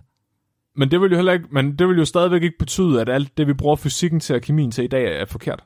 Men sådan har det, Det jo heller ikke fordi- været tidligere nødvendigvis. Jo, fordi så med, med dårlig luftteorien, Ja, okay, det er så har man jo givet folk, altså, altså, ja, altså man har givet folk overladning og sådan noget. Du ved, man har behandlet Ja. folk forkert. En læge, altså at tage til lægen var jo fandme værre, end overhovedet ikke blive behandlet i gamle dage. Det tror jeg ærligt talt, det kommer sgu igen. Der kommer paradigmeskifter stadig, og du kan, ikke, du kan ikke vide, hvad det er for nogle paradigmeskifter, eller hvornår de kommer, for du ved ikke, hvad det er, du skal lede efter. Ah, jeg tror, jeg, jeg har stadigvæk en følelse af, at det bliver mere og mere rigtigt. Altså det, det, man, det man skal huske på, når man siger noget af en teori, det er, det er jo ikke, at alle andre teorier er lige så gode. Det betyder bare, at det er, det er den måde, vi kan forklare noget på, som bedst forklarer alting. Altså forklarer helheden. Så, så altså, hvad er det? Tyndekraften er jo også en teori, men det betyder ikke, at den ikke findes. Altså, vi bliver bare, man bliver bare bedre og bedre og bedre til at beskrive, hvordan den fungerer. Ja. Du, du arbejder dig, altså du arbejder dig hen imod noget, der minder om en sandhed. Ikke at vi nogensinde kommer til sandheden, men du ved, jeg tror ikke på, at der er noget, vi tror på i dag, der er lige så forkert som Altså, jeg tror jo for eksempel ikke på, at matematik er ægte. Det findes ikke, og det er forkert. Og øh, vi tager fejl, og på et eller andet tidspunkt, så finder vi ud af, at øh, altså, øh, musiske noter er meget bedre til at regne med end matematik. Jeg, øh, jeg, bliver den, øh, jeg, bliver, jeg får en Nobelpris i matematik med min harmonika. Det er jeg slet ikke i tvivl om. Nobelpris i matematik. Nobelpris ja. i harmonika. Når Fleming han finder ud af, hvad uendelighed i virkeligheden er, og det er bare en meget bestemt tone på harmonikaen. Det er A og H sammen på basseren. Okay. Ah! Det var måske et af de mest, øh, hvad skal man sige, seriøse svar, vi nogensinde har givet. ja. Hold op med at stille seriøse spørgsmål, tak. Please. Jeg håber, du kan bruge det svar til noget, Louise. Og Flemming, vi skal have scoret sidste uges afsnit på øh, Gargomeret. Sidste uges afsnit, der øh, var afsnit, der handlede om fuldmånen, hvor vi simpelthen svarede på øh, gutternes spørgsmål fra B3 om fuldmånen, det får os til at sove ringer. Der fik en samlet score på øh, 72, som er en score, der er lige så højt som øh, vores afsnit 36 om, hvad hedder han, Schmidt. Hvad fanden hedder hans fornavn? Det kan jeg ikke huske nu. Justin, Justin huske. Schmidt, der har lavet Schmidt uh, Sting Pain Scale, hvor han lå sig selv mm. stikke med insekter, der gjorde rigtig, rigtig, rigtig naller. Det var jeg faktisk et afsnit, jeg er rimelig stolt af. Så det er afsnit 36, det skal høre. Og hvis I er interesseret, så øh, hoveddelen af scoren i det her afsnit her, det kom på øh, videnskabsfaktoren og tænkefaktoren, hvor han fik ret høj score. Og så lidt mindre score på fjollefaktoren. Så det er ikke det mest fjollede afsnit, men til gengæld så er det øh, semi-videnskabeligt. Som ikke er noget, vi ofte gør. Det var et godt afsnit. Åh, oh, tak. Alright. Næste uges afsnit, Flemming. Mm-hmm. Jeg ved ikke, om du ved det, men øh, Masterchef, der er lige startet en ny sæson her. Det har jeg hørt. Har du hørt om det? I mit hjem, ja. Ja. Og det betyder, at hele Danmark, de sidder og prøver at finde ud af, hvordan man egentlig laver den flotteste og den mest kunstneriske ret. Og jeg går rundt og leger snobbet overmenneske, der ikke kan bryde mig om reality-tv i mit hjem. vil det sige, at du ikke ser det? Nej. Du ser det ikke? Nej, det gør jeg Nå. ikke. Jeg ser heller ikke X-Factor, jeg ser heller ikke Bagdysten. Jeg skal simpelthen ikke i nærheden af det Pinligt, Flemming. Men på, tænker... Det er affald til hjernen, men, Mark. tænker du... I modsætning til Flemming, den her bog. Tænker du i det mindste over, hvad den flotteste ret den er? Den flotteste? Det flotteste og den mest kunstneriske ret. Den bedste måltid mad, man kan lave. Men det skal jo bare smage godt, Mark. Sådan. Det går Flemming. Det skal... Kigger du på din mad, når du spiser den? Jamen, det kan jeg fortælle dig. Det gør andre folk åbenbart. Okay. Fordi, øh, og det betyder simpelthen, at i næste uge, der skal jeg øh, komme med den videnskabelige forklaring på, hvordan man vinder Masterchef. Okay, det, det glæder mig til. Simpelthen... Og så kan jeg også måske finde ud af, hvorfor det er vigtigt, at mad smager pænt. Åh oh, ja, ikke, ikke, bare, ikke bare... Ja, ja, lige præcis, fordi mad skal ikke bare smage godt, det skal også se pænt ud. Og ja. det bliver ret vildt, fordi så finder vi simpelthen ud af, at hvis det ser pænt ud, så smager det også bedre. Fuck man, jeg vidste, det var rigtigt, når jeg lagde lidt persille oven på æggekagen. Oh, du bliver bordet. overrasket, Flemming. Du bliver så ja. overrasket. Og jeg vil lige sige tak til uh, Andreas Beckmann, der har tippet os om, uh, om det her emne. Cool, Flemming. Hvad vil du gerne have, at folk de gør? Jeg vil gerne have, at øh, folk slipper mig fri fra det her fængsel, der er harmonika. Please, please, please. Gå ind og afmeld jer tier. Hvis vi får mindre end 100 støtter op på tier, så kan jeg slippe for at spille harmonika. Altså, det passer ikke. Og hvis vi ikke når det næste mål, så slipper jeg for at gøre flere torturagtige ting mod mig selv. Det passer ikke. Vi, harmonika med Flemming dør aldrig. Det er en, en evig udsendelse, Flemming. Men jeg ved bare, når vi når den næste milepæl, når vi får 150 støtter eller et eller andet, så bliver jeg nødt til at gøre et eller andet, der er endnu vildere og dummere mod mig selv. Jamen, du bliver jo bare ved. Altså, det er også fedt nok, at du bliver ved med at sige, at det, det er dig. Jeg ved faktisk ikke, hvad Facebook-gruppen siger lige nu, at det er, vi skal. Næste det er blevet kollektivt besluttet uden mig, at, øh, de, at, at lytterne må bestemme, hvad jeg skal gøre. Ja, præcis. Når vi når den næste milepæl. Eller mig, tror jeg. Fuck. Så lad være med at gå ind og støtte os på tier. I kan selv vælge beløbet. Det kan være lige så meget, lige så lidt, som I har lyst til at give os, og de bliver automatisk trukket fra jeres konto, hver gang vi udgiver dem afsnit. Slet ikke tænke på noget som helst. Pengene, de forsvinder bare. Nej. Og så kan Flemming få flere bøger og flere harmonikaer. Super dejligt. Er vi ikke ved at være klar til et dyrefakt, Flemming? Jo. Cool. Dagens dyrefakt, det er sendt ind af Tilde. Tusind tak, Tilde. Og Tilde, hun har skrevet ind, at uh, marsvin, valen marsvin, den med sin ekolokalisering kan høre forskel på et metalrør, der har en diameter på 30 mm, og et metalrør, der har en diameter på 30,2 mm. What the fuck? Det er okay. Ja, nej. Hvad, kan- hvad, kan du høre, hvad kan du høre forskel på, Flemming? Jeg, jeg har fundet ud af, at jeg kan ikke høre forskel på, om øh, folk skriger ja eller nej. Også bare Mit navn er og Flemming. mit navn er Mark. Du er blevet videnskabeligt udfordret. Husk at være dum.